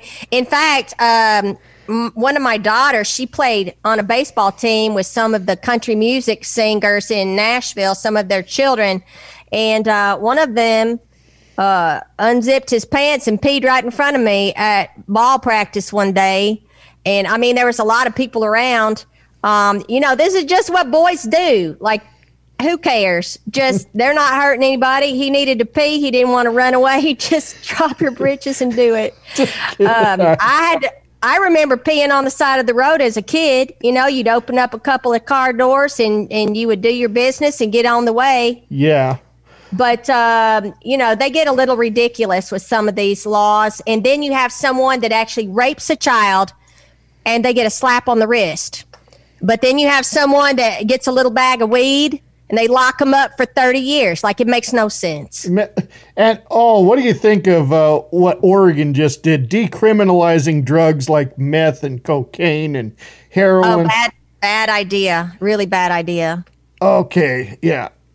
I just I've I've dealt with my own addictions of methamphetamines and uh, I'm I've always said those drugs are illegal for a damn good reason.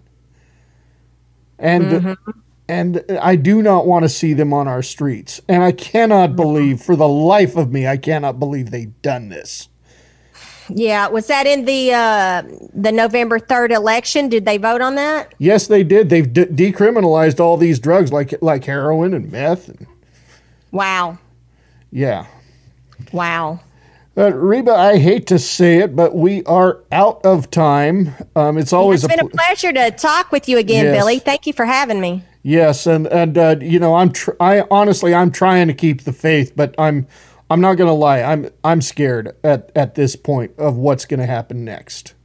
I so I'm I'm just hoping, you know, Trump has another miracle up his sleeve, which I do not doubt that he does, but uh, It's all going to be okay. yeah. It will. So why don't you give yourself a plug and uh, yeah, tell the listeners uh, where they can find you, where they can find your show, as a matter of fact, too. Thank you. So um, I'm on redstatetalkradio.com. You can watch me uh, with my show on YouTube on our channel there at Red State Talk Radio Live. Um, I will have my website, RebaLive.com, up very soon. Reba Live has a hyphen in between those two words. And uh, all of my social media is Vote Reba. V O T E R E B A. And uh, that's on Instagram, Facebook, uh, Twitter, and everything else you can imagine. I've got that Vote Reba locked down. That's my branding for my U.S. Senate race. And uh, Billy, it's been a pleasure to talk to you. You're going to have to come on my radio show, 7 to 9 p.m., uh, Monday through Friday, and 8 to 10 on the weekend. Well, you'll have to, yeah, just uh, book me at uh, at a certain time, and uh, yeah, we'll we'll definitely have another one of these chats on your show for sure. Thank you, Billy. You have a great week this upcoming week, and uh, I'm anxious to see what the president's going to pull out of his hat. Yes, God bless. Thank you very much. Merry Christmas. Thank you. Bye bye. All right, ladies and gentlemen, that was the interview I had with Reba Cheryl.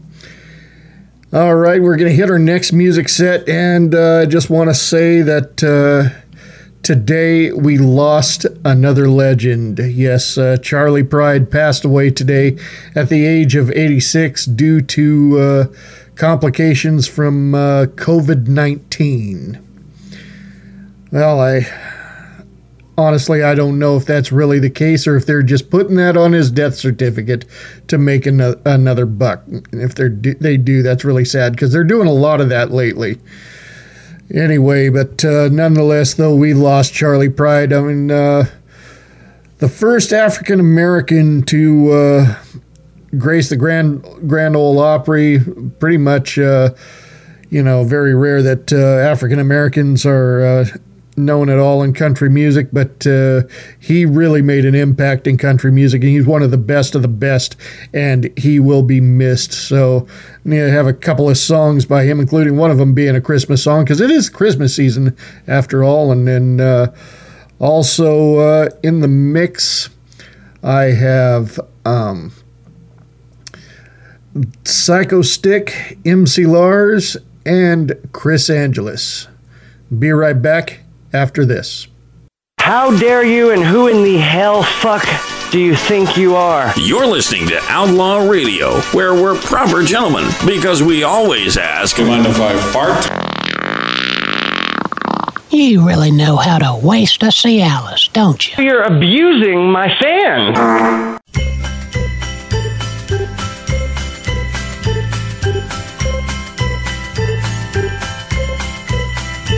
There's a white Christmas in my hometown. There the streets are snowy, shining bright. And the lights on all the Christmas trees are burning. For old Santa's sure to come this very night.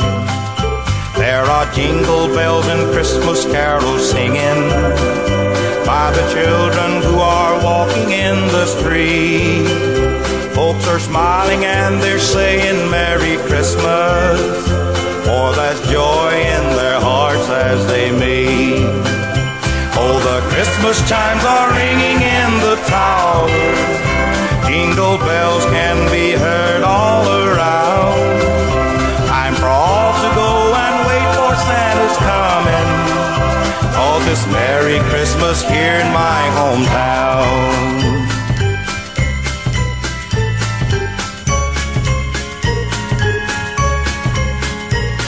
Can hear the reindeer in the distance. All the sleigh bells are ringing loud and clear. Little eyes are closed in their slumber. They are waiting for old Santa to appear. Oh, the Christmas chimes are ringing in the tower.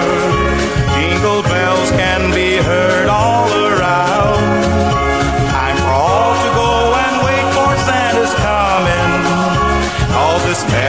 Christmas here in my hometown.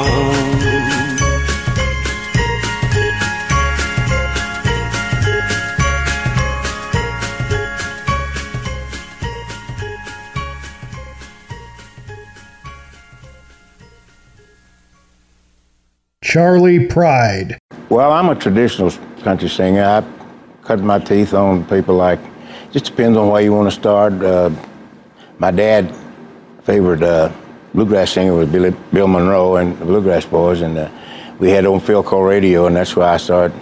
He would handle all the knobs on the on the t- on the radio, so we whatever we heard is what he heard. So. And, and it wasn't, people ask you, well, how'd you get in the country? You make the point that there's only three kinds of, of music and that- that- that's no, in Well- America country, gospel, and, and, That's, uh, and soul. That's right? why I explain it. Yes. Uh, Yeah. It's three three basic ingredients in American music. That's country, gospel, and the blues. Not necessarily in that same order, but that, but th- those are the three ingredients of American music. Outlaw Radio remembers. Charley Pride. Whenever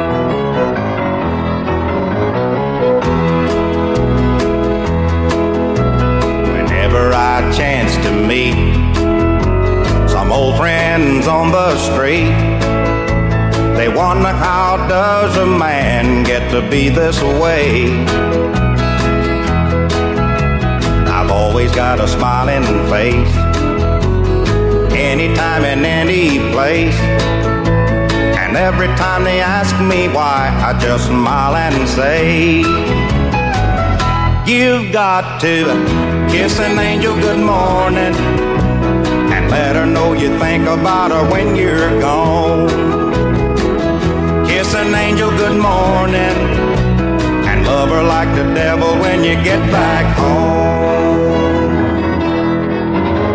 Well, people may try to guess secret of a happiness. But some of them never learn it's a simple thing. The secret I'm speaking of is a woman and a man in love. And the answer is in this song that I always sing.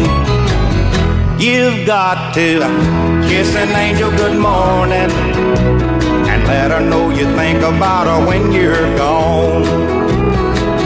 Kiss an angel good morning and love her like the devil when you get back home. Kiss an angel good morning and let her know you think about her when you're gone. Kiss an angel good morning and love her like the devil when you get back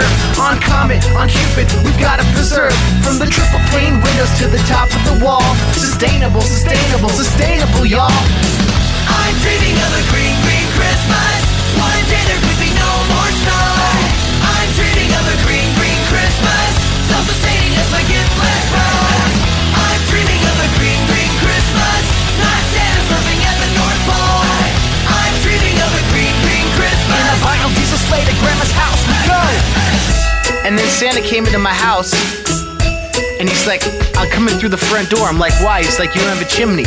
I said, burning carbon is bad. Santa was dressed in organic cotton from his head to his feet. His spread jacket was recycled. His Birkenstocks were sweet. A bundle of toys he had flung on his back. And a Knob Hill recycled tote bag sack.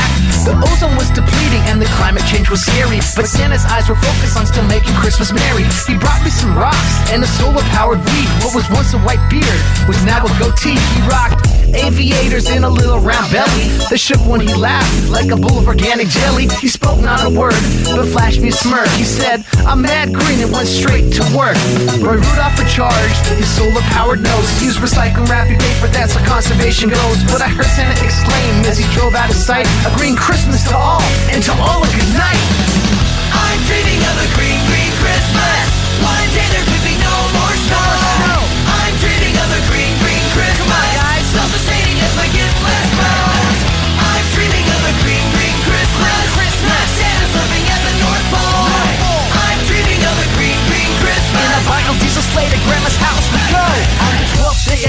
Christmas, Santa gave to me the following things 12 solar fans, 11 Brita filters, 10 red SIGG bottles, 9 bins for recycling, 8 compact light bulbs, 7 striped head beanies, 6 recycled ornaments, Five books by Heinberg. 4 bamboo bookshelves, Three million soybeans. 2 low flow toilets, And an inconvenient true DVD.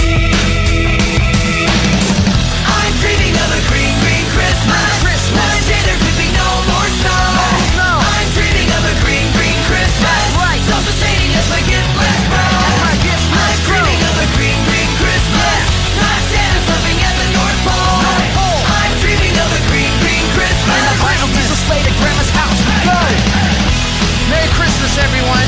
Happy Kwanzaa. Happy Hanukkah. We're so inclusive. We're so politically correct. We're keeping it real because it's Christmas. All right, kids. This year for Christmas, don't ask for toys. Ask your parents to donate a cow to starving families in Africa. Be a good person. don't give me the mic. I get nutty.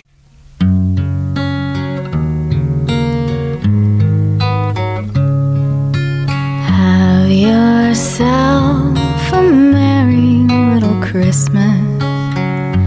Let your heart be light. From now on, our troubles will be out of sight.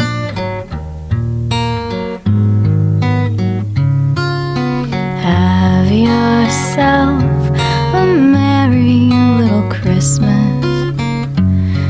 the Yuletide gay. From now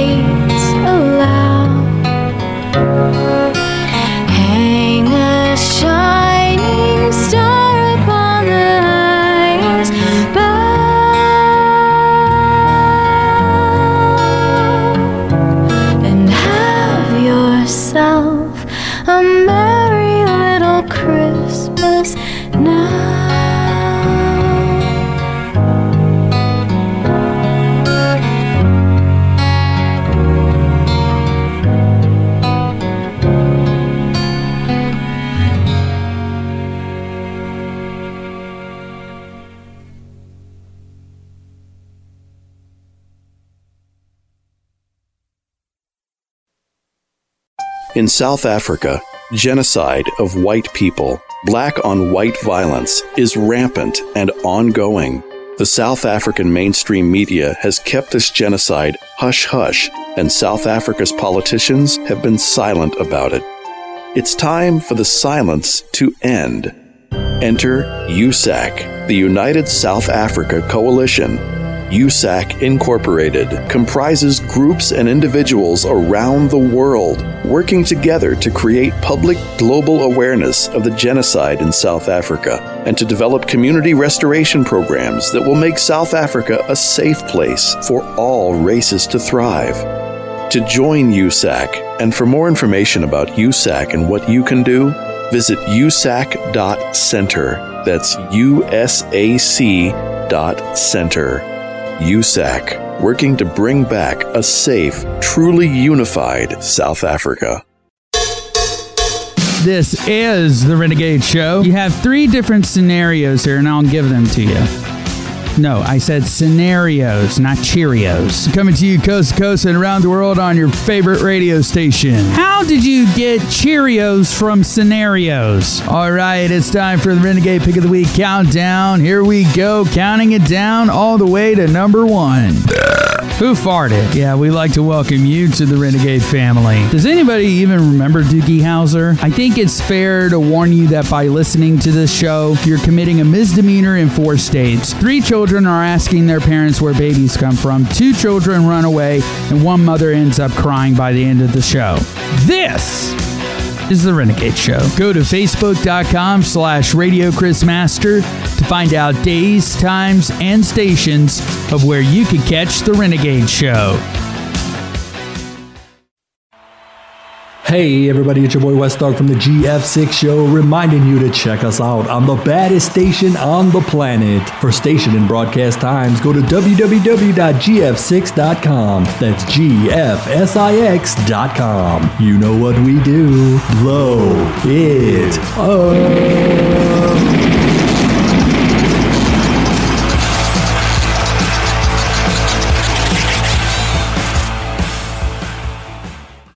Support Outlaw Radio and Friends and buy some cool stuff in the store section of OutlawRadioABS.com. Show the world how much you love Outlaw Radio with Outlaw Radio t shirts and hats. In the CTM store, a service of Caravan to Midnight, find items to help make your life easier and better, including water purification by Berkey, delicious long term storable food by My Patriot Supply, the New Eden Nutritional Support System, the Ionic Toothbrush System, a better way to clean your teeth, the Invisible Mask, a negative ion generator that hangs from your neck like a pendant that mitigates incoming pollution, the High Ion BioKey Quantum Scalar Energy Pendant, EMF mitigating fabrics and clothing, and some really cool infrared night vision binoculars. In the Cranked Up Coffee Shop, a service of Cranked Up Live, entertain your taste buds with coffee that even the aficionados love. Some of the best blends from around the world, including Serato and Grindhouse Brew. Visit OutlawRadioABS.com and click on the store link, a service of Outlaw Radio and AOW Productions.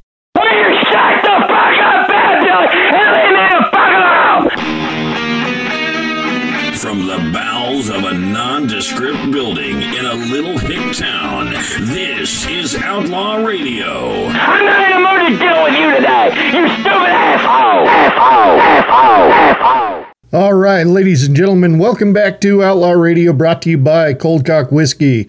Raise your glass, take your shot. You must be 21 years of age or older to drink. Hunter Athletic, Gear Up, Let's Train, and USAC, the United South Africa Coalition. Go to usac.center for more information. The songs you just heard, you just heard Chris Angelus with her own cover of Have Yourself a Merry Little Christmas. Before that, MC Lars with I'm Dreaming of a Green Christmas. Before that, Psychostick with N O E L. Before that, Charley Pride with his classic hit, Kiss an Angel Good Morning. And starting off the whole set, Charley Pride with Christmas in My Hometown. Charley Pride, may you rest in peace. And now I'm going to go ahead and get to the discussion I had with the Master, Chris Master. We didn't have news of the weird this week, a couple of shower thoughts and some pop culture discussion. So, with excuse me, without any further ado, let's go ahead and get to that.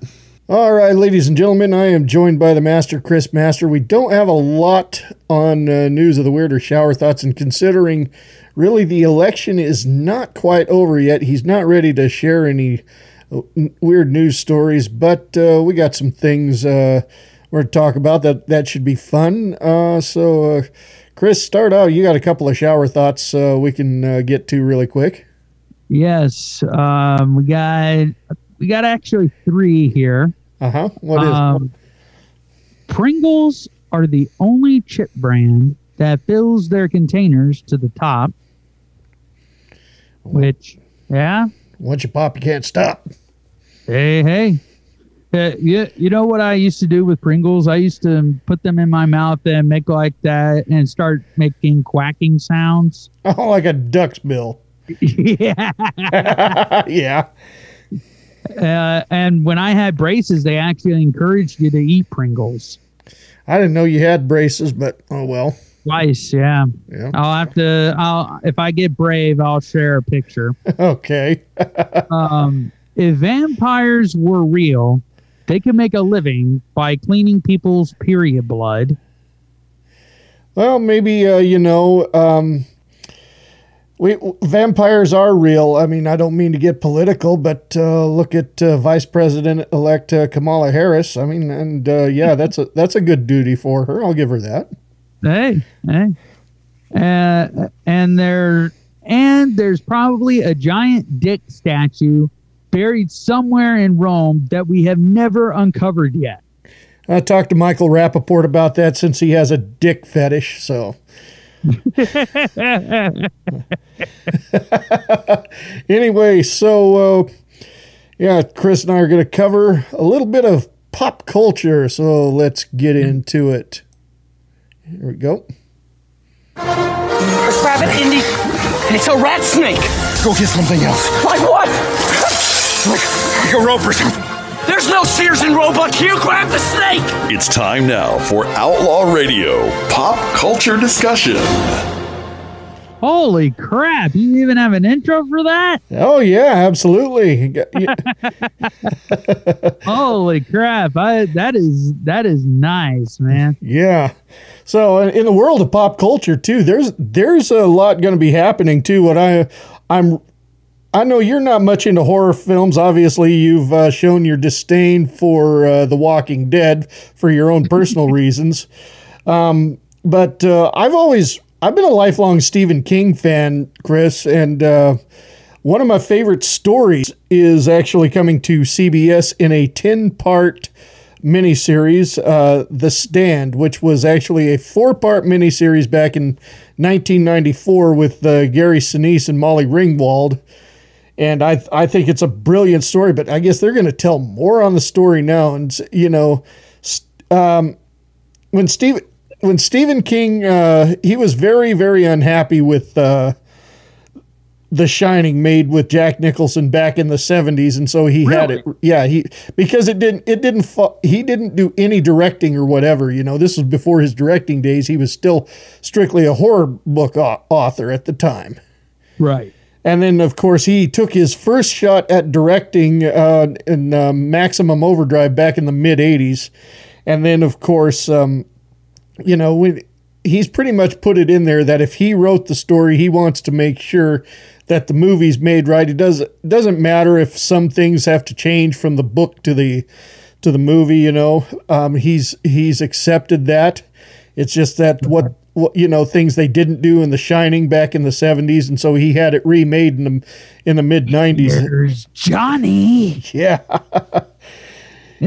yeah, and uh, you know he, of course, he had a hand in the in the stand back in '94, but he saw room for improvement.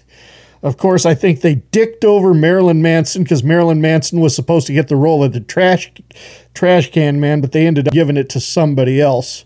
But nonetheless, you know, we're looking at Whoopi Goldberg as Mother Abigail. Wait, wait, wait, wait, wait, wait, wait, wait, wait, wait, wait, wait, wait, wait, wait, wait. Whoopi Goldberg. Yes, as as in a horror in a horror TV show. Yes, uh, Mother Abigail. Obviously, you don't, you don't know the story of the Stand, but the Stand is about a uh, is about a, a pandemic that uh, it's an experiment that goes wrong on a military base, and they lose a vial, and a and a virus gets spread, and and the one guy who's just outside of the compound grabs his family and and drives as far as he can till he he crashes his car in Texas when he already has the virus. Then it's too late, and 99% of the population is wiped out. So, so, so uh, with uh, with what you described here, it kind it to me because it sounds like a combination of both Jericho of the TV series Jericho an ep- the a recent episode of MacGyver and Under the Dome.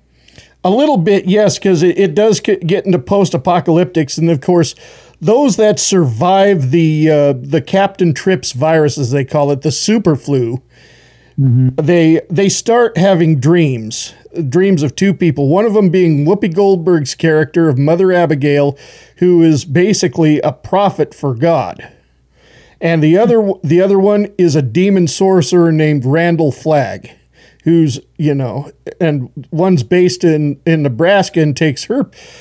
She Whoopi Goldberg's character, Mother Abigail, takes her people from Nebraska to Boulder, Colorado, while uh, the other remaining survivors gather in Las Vegas under Randall Flagg, and it's basically a, an the final battle for humanity, a, a good against evil, and then in the end rebuilding society. And so that is coming to CBS. Um, what's that CBS app I f- call uh, it? CBS All Access. Yes. So that's coming on December 17th.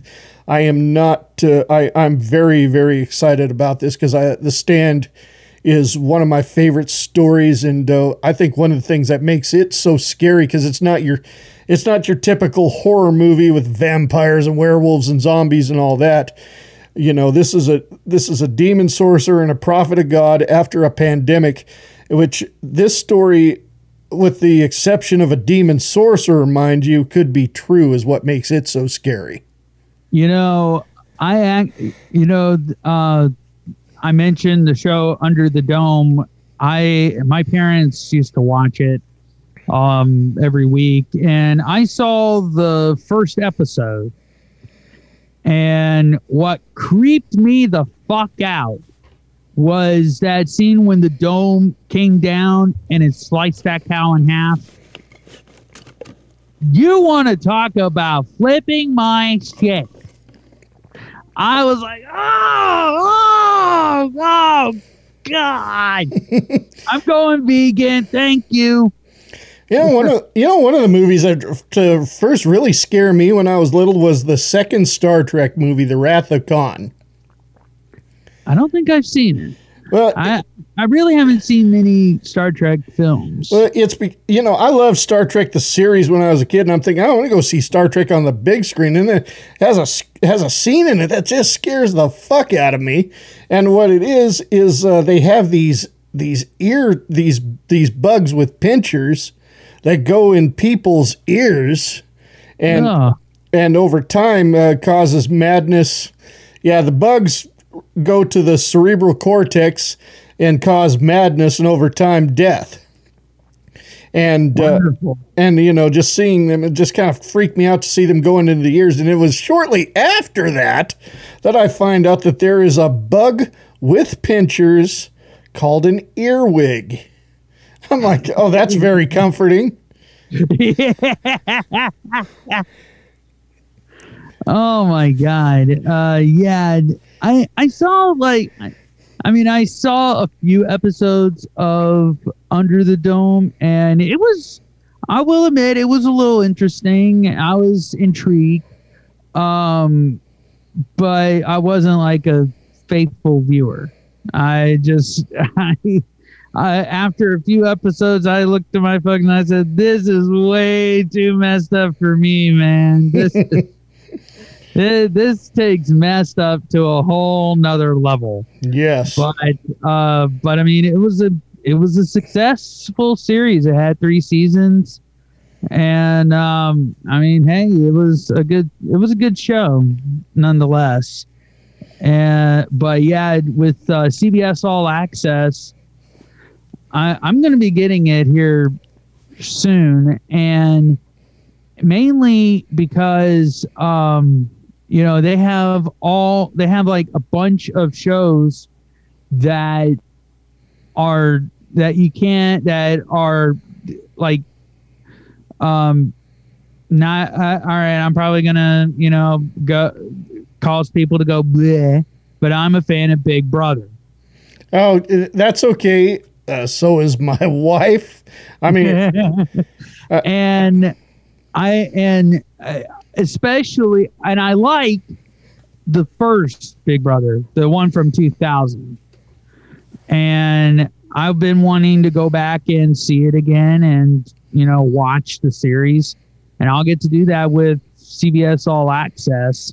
And there's also I mean there's new series like there's uh the, they're bringing back they brought back the twilight zone Oh, They yeah. have- they have the new star trek discovery with um with the original captain picard Uh, and you- um well, there's uh, there's the new Star Trek series, and then there's Picard, and of course with CBS All yeah CBS All Access, you can get the old Star Trek, you can get Star Trek TNG, you can get Star Trek Deep Space Nine. It's got it all there for you, all and, of it. and with and um my parents they were a fan of voyager and um you know how that show basically launched the upn network Yeah.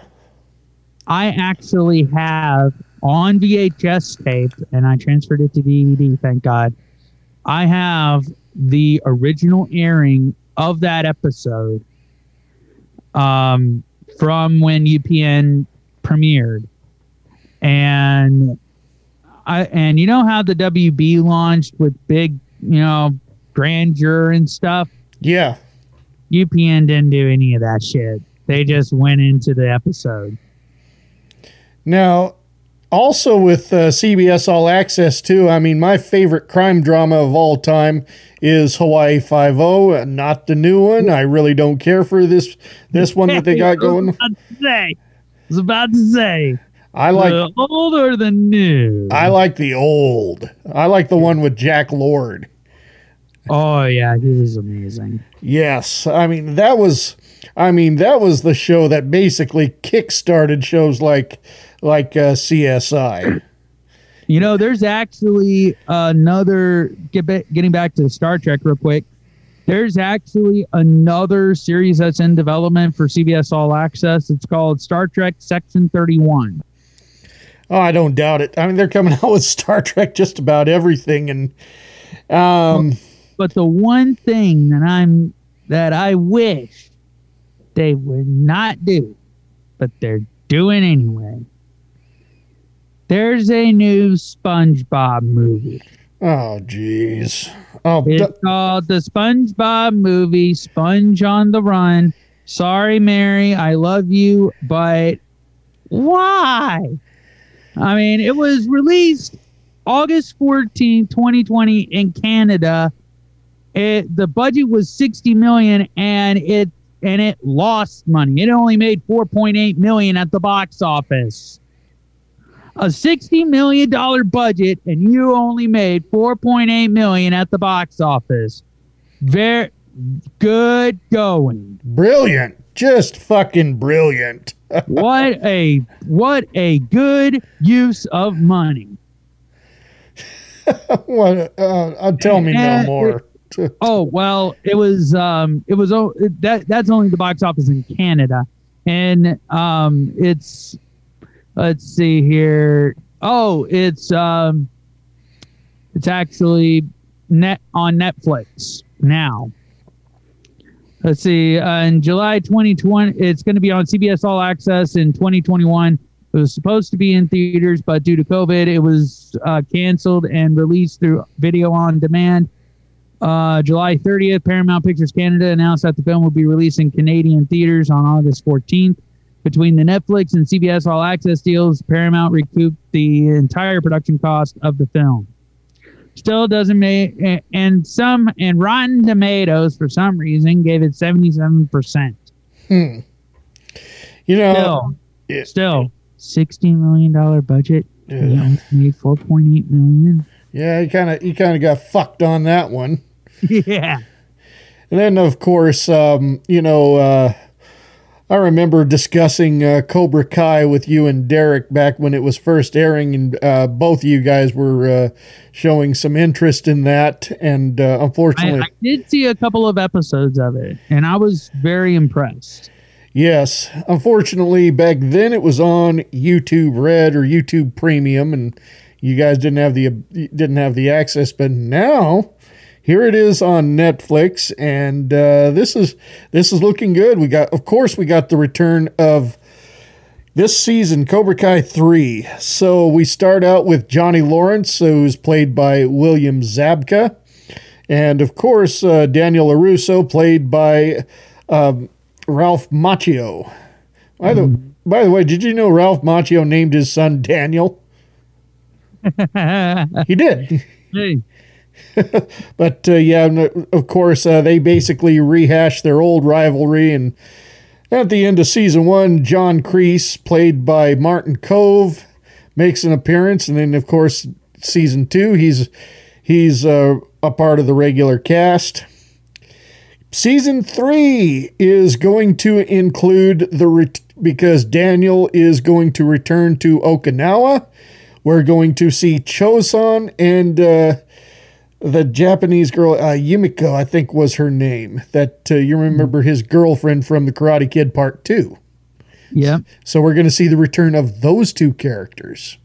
Man, that is awesome. I, I have that in my watch list, along with The West Wing, Jeff Dunham, Gabriel Iglesias, VR Troopers, uh, Adam Sandler, comedians in car, in car getting coffee. Um, which, if you don't know what that is, that's a Jerry Seinfeld thing. Hold on one second. Yeah. All right. All right. Um, but yeah, I got I was but yeah. Um I got I got that and quite a few others in my list that I'll get to.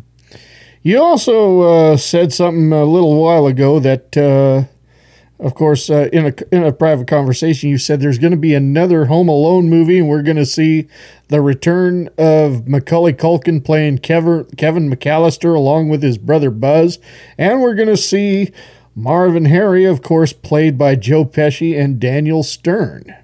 Yes, um they they haven't released a lot uh, they haven't released like the plot or what it, it they haven't released like um the synopsis. It, it says here that the plot is said to center around a boy who faces off against a married couple after he steals something of theirs.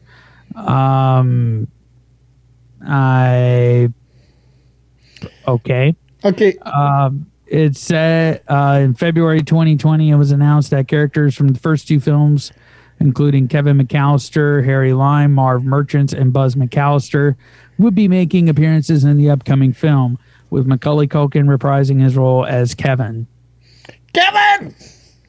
Uh, you spent $967 on room service. and um, they and in July 2020, it was announced that Ally Maki, Kenan Thompson, Chris Parnell, Aisling Bea, Pete Holmes, Timothy Simons, and Mikey Day joined the cast And by November 2020, Disney's new CEO Bob Chapek announced that filming on all movies that had been postponed by the by COVID had resumed filming, and in some cases, completed principal photography. So um, it's saying that they're that it's going to be released to uh, Disney Plus, um, hopefully next year, or if not, the year after. I was just I can't see if you have you have Kevin McAllister now who's in his late thirties, um, pro- probably now or probably early forties now, going after two criminals who are in their seventies. I I just don't find that very interesting. It, would be like uh, during during the chase, Kevin will be like, "Hey, do you guys need Metamucil?" God, you know, um, or or uh, hey, Marv, you need a new hip? Yo, Marv, do you need a new hip? Harry, do you need hair? I'm gonna murder that kid. I don't care if they give me the chair. you know, he's you know Macaulay Culkin. He is actually dating someone that is eight years younger than him. Oh, that's no surprise. Yeah, uh, Brenda Song, who was uh, in a bunch of Disney movies, um, is is dating um, Macaulay Culkin.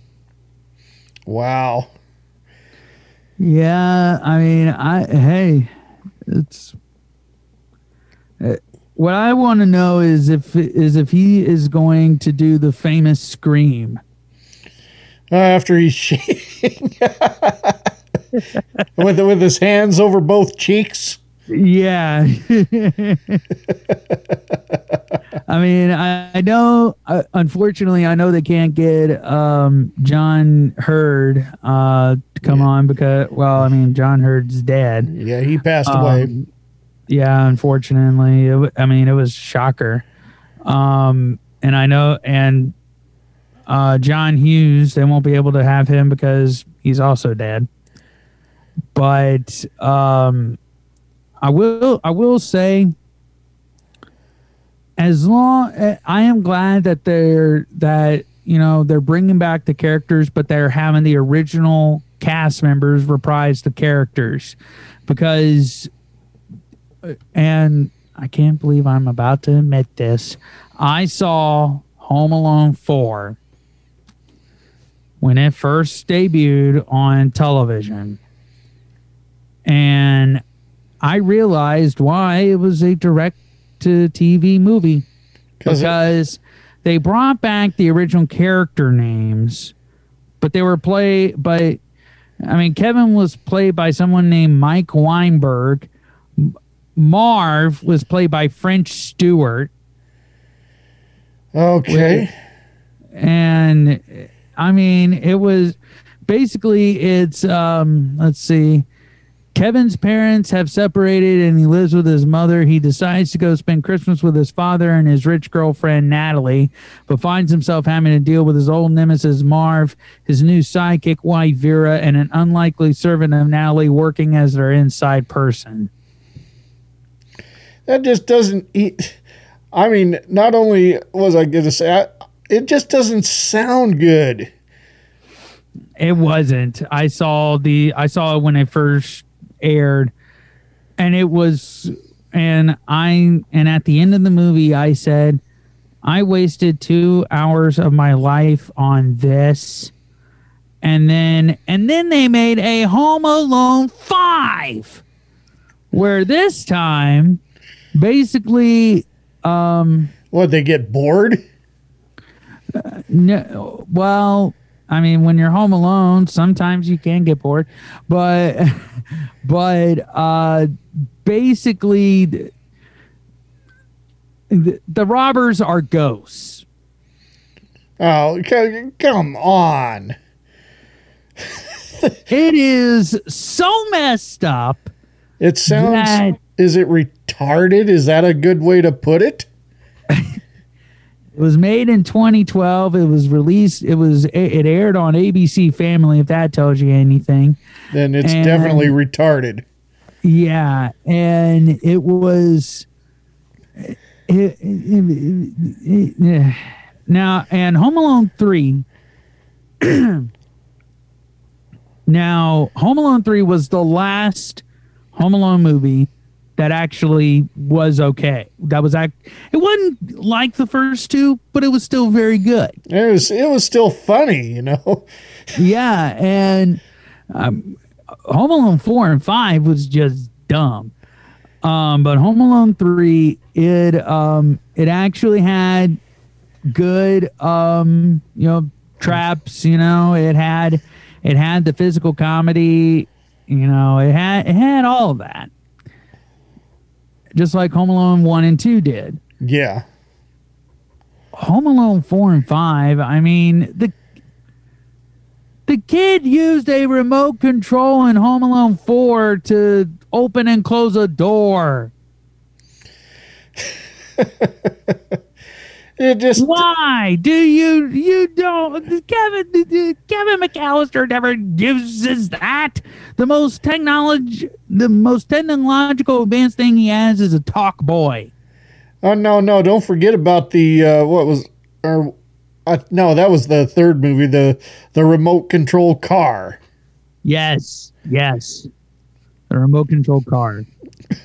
By the way, uh, I, I just got to say too, these remote controlled dr- uh, drones are quite quite interesting. I wonder if they'll work that into the sixth one. I wouldn't be surprised. yeah, but I mean, it's um. I just hope that they do it right. That the movie is good. If it is awesome, they made up. But you know, um, they this isn't the first time that Macaulay Culkin has reprised his role as Kevin. There was a short film in 2018 that was uh, Home Alone again with the Google Assistant, and it cre- what and it's basically an ad that recreated scenes from the original film where Kevin shaves his face, jumps on his parents' bed, and decorates a Christmas tree, all while asking the Google Assistant to set reminders for him. um, it- let me let me look this up here, and I'll try and stream it to you. Uh, Um, well, I won't be able to get it, so don't worry. Um, hit, let's see here. Um, all right. I hate to say it though, we're close to almost out of time. Well, this one, it, this is actually about. Um, Okay, let me. I'm it's seeing. not. It's something. not too long. It's. I'm seeing see. something here. You go to full screen. Yeah, the I'm trying to find uh, mini cam here, Yeah. and it's it's like a minute or two. It's like a minute, Gotcha. and it's Minicam.com. yeah, that's for some reason it's not wanting to work. So, um, You'll just have to oh, say. here's share screen. Duh, that's what I needed. Okay. All right. Um, Here we go. all right, there we go. All right. Are you able to hear it? Yeah, I can hear it. Mom? Dad? Hey, Google, what's on my calendar today? You have one event called House to Yourself. Oh, yeah. Hey, Google, add aftershave to my shopping list. Hey, Google, remind me to clean these sheets later. Okay, I'll remind you. Too bad AC Someone's at the front door. What do I owe you? Looks like you paid online. Keep the change, you filthy animal. Okay, cool. Hey, Google, turn down the temperature two degrees. Uh, uh, hey, Google, begin Operation Kevin. Operation Kevin underway.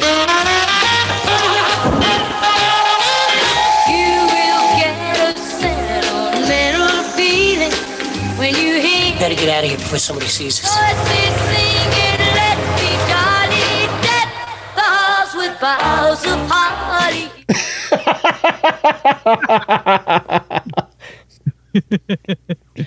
Oh my Oh, goodness. Yeah, there there's actually I think a making of of it.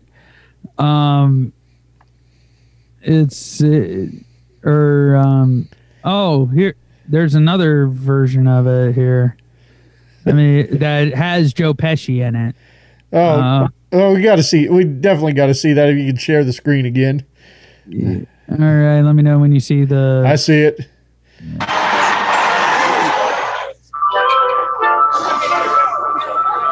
Oh, whoa. Everybody. Shh. Hey, Google, what's on my calendar today? You have one event called House to Yourself. Oh, yeah. He's home alone. No? The name of the movie, he's home uh, alone. Yeah, yeah. Google, add aftershave to my shopping list. Except he's big now. That's Hey, Google, remind me to clean these sheets later. Okay, I'll remind you. Ah, ah. his face. How about that face he makes? What do I owe you? Looks like you paid online. Keep the change, you filthy animal. Okay. Hey, Google, begin Operation Kevin. Operation I love Kevin this.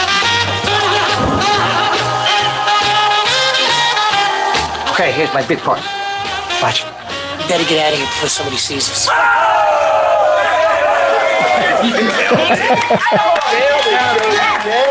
I nailed it. I did. I nailed it. Marv. Harry? Why the hell did you take his shoes off? Why the hell are you dressed like a chicken? yeah, we are definitely out of time though. Um, next week is going to be our last Saturday before Christmas, so that means we will have our Christmas episode. Uh, what's to be scheduled is yet to be determined. But uh, you going to be here? I'll try to be. All right. So we're going to end the show with Scuzz Twitty. Thank you very much for tuning in to Outlaw Radio, and we'll be back next week. Are you tired of modern pop music that sounds like a dog fucking a squeaky toy? Well, that's why you're listening to Outlaw Radio. We tell bad bed music to piss up a rope. We give you our opinions, and if a fight breaks out, so fucking what? This is Outlaw Radio.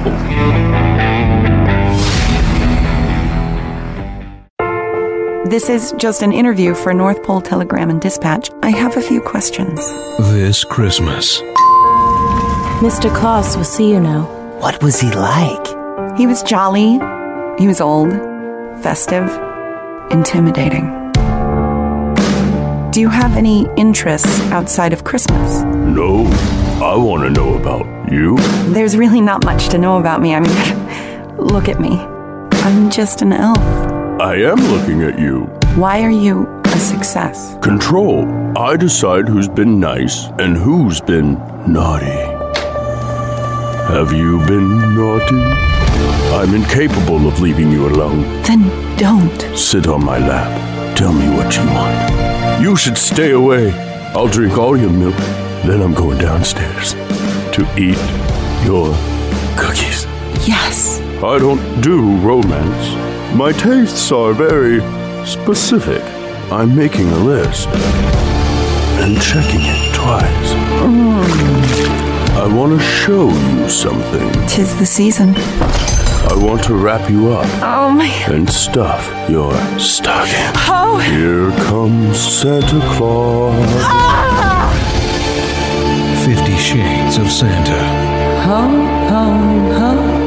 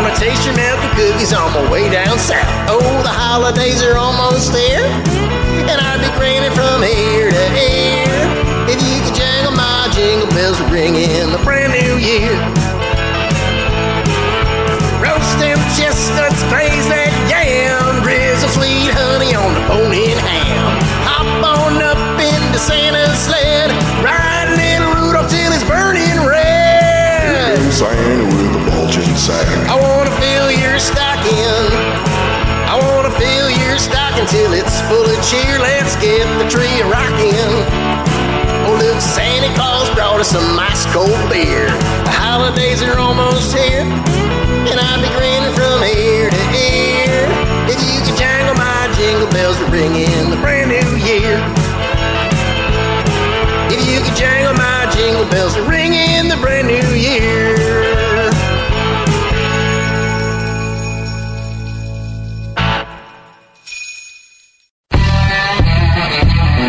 Hey everyone, Bad Billy here.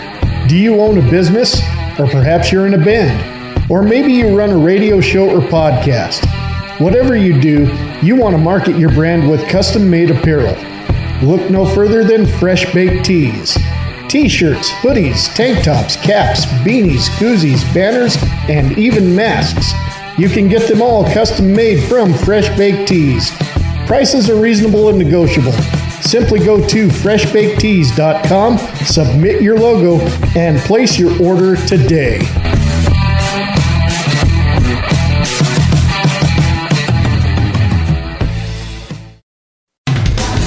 If you've been searching for a show that talks about what's trending in the world, entertainment gossip, stupid news, and more, sizzling talk radio that is not dumbed or watered down, a show that is not for pussies, then you need to stop searching and check out The Charles Richardson Show.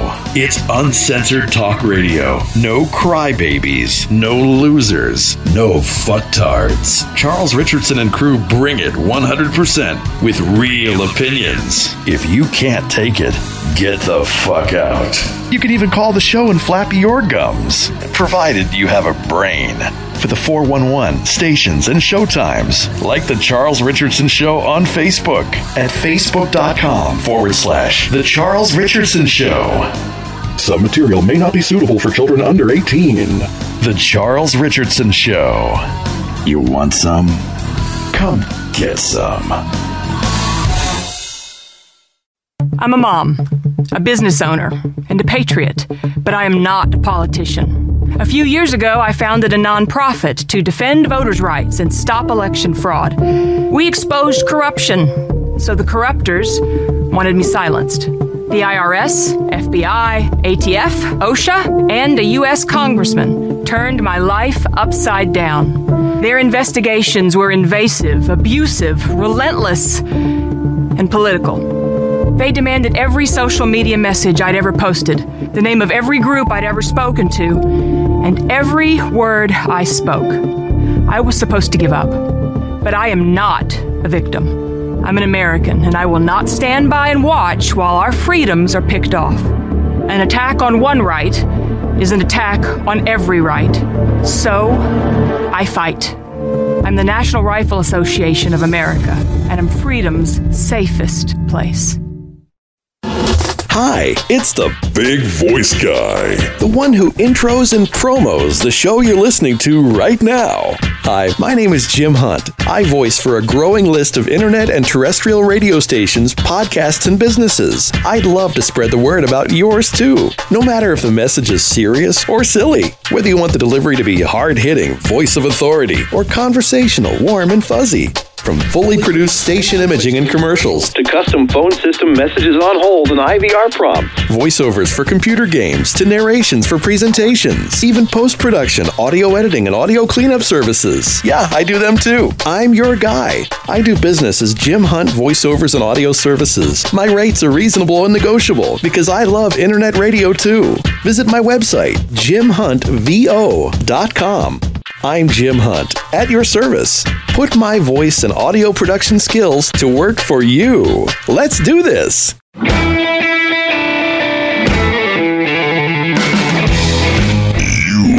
Listening to Outlaw Radio. Be sure to leave your feedback by calling 208 957 7016. All feedback is played and replied to on the show. Visit our official website at outlawradioabs.com. Outlaw Radio is a presentation of AOW Productions.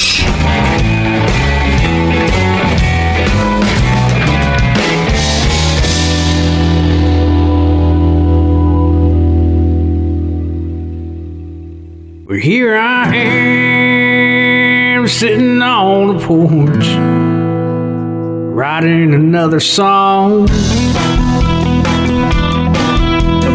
Waylon Willie David Allan Coe. You can't go wrong. They're such great outlaw boys, just like me. Man, can't you see? Because you can't go wrong with one good outlaw song. Outlaw song.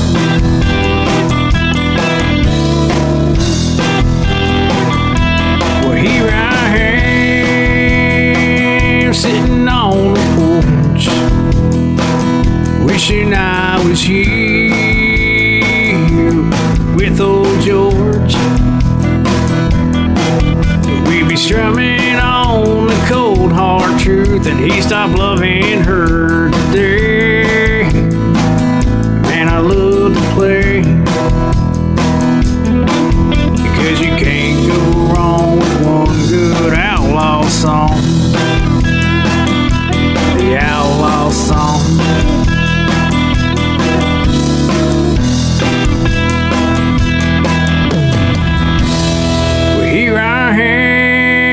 This old song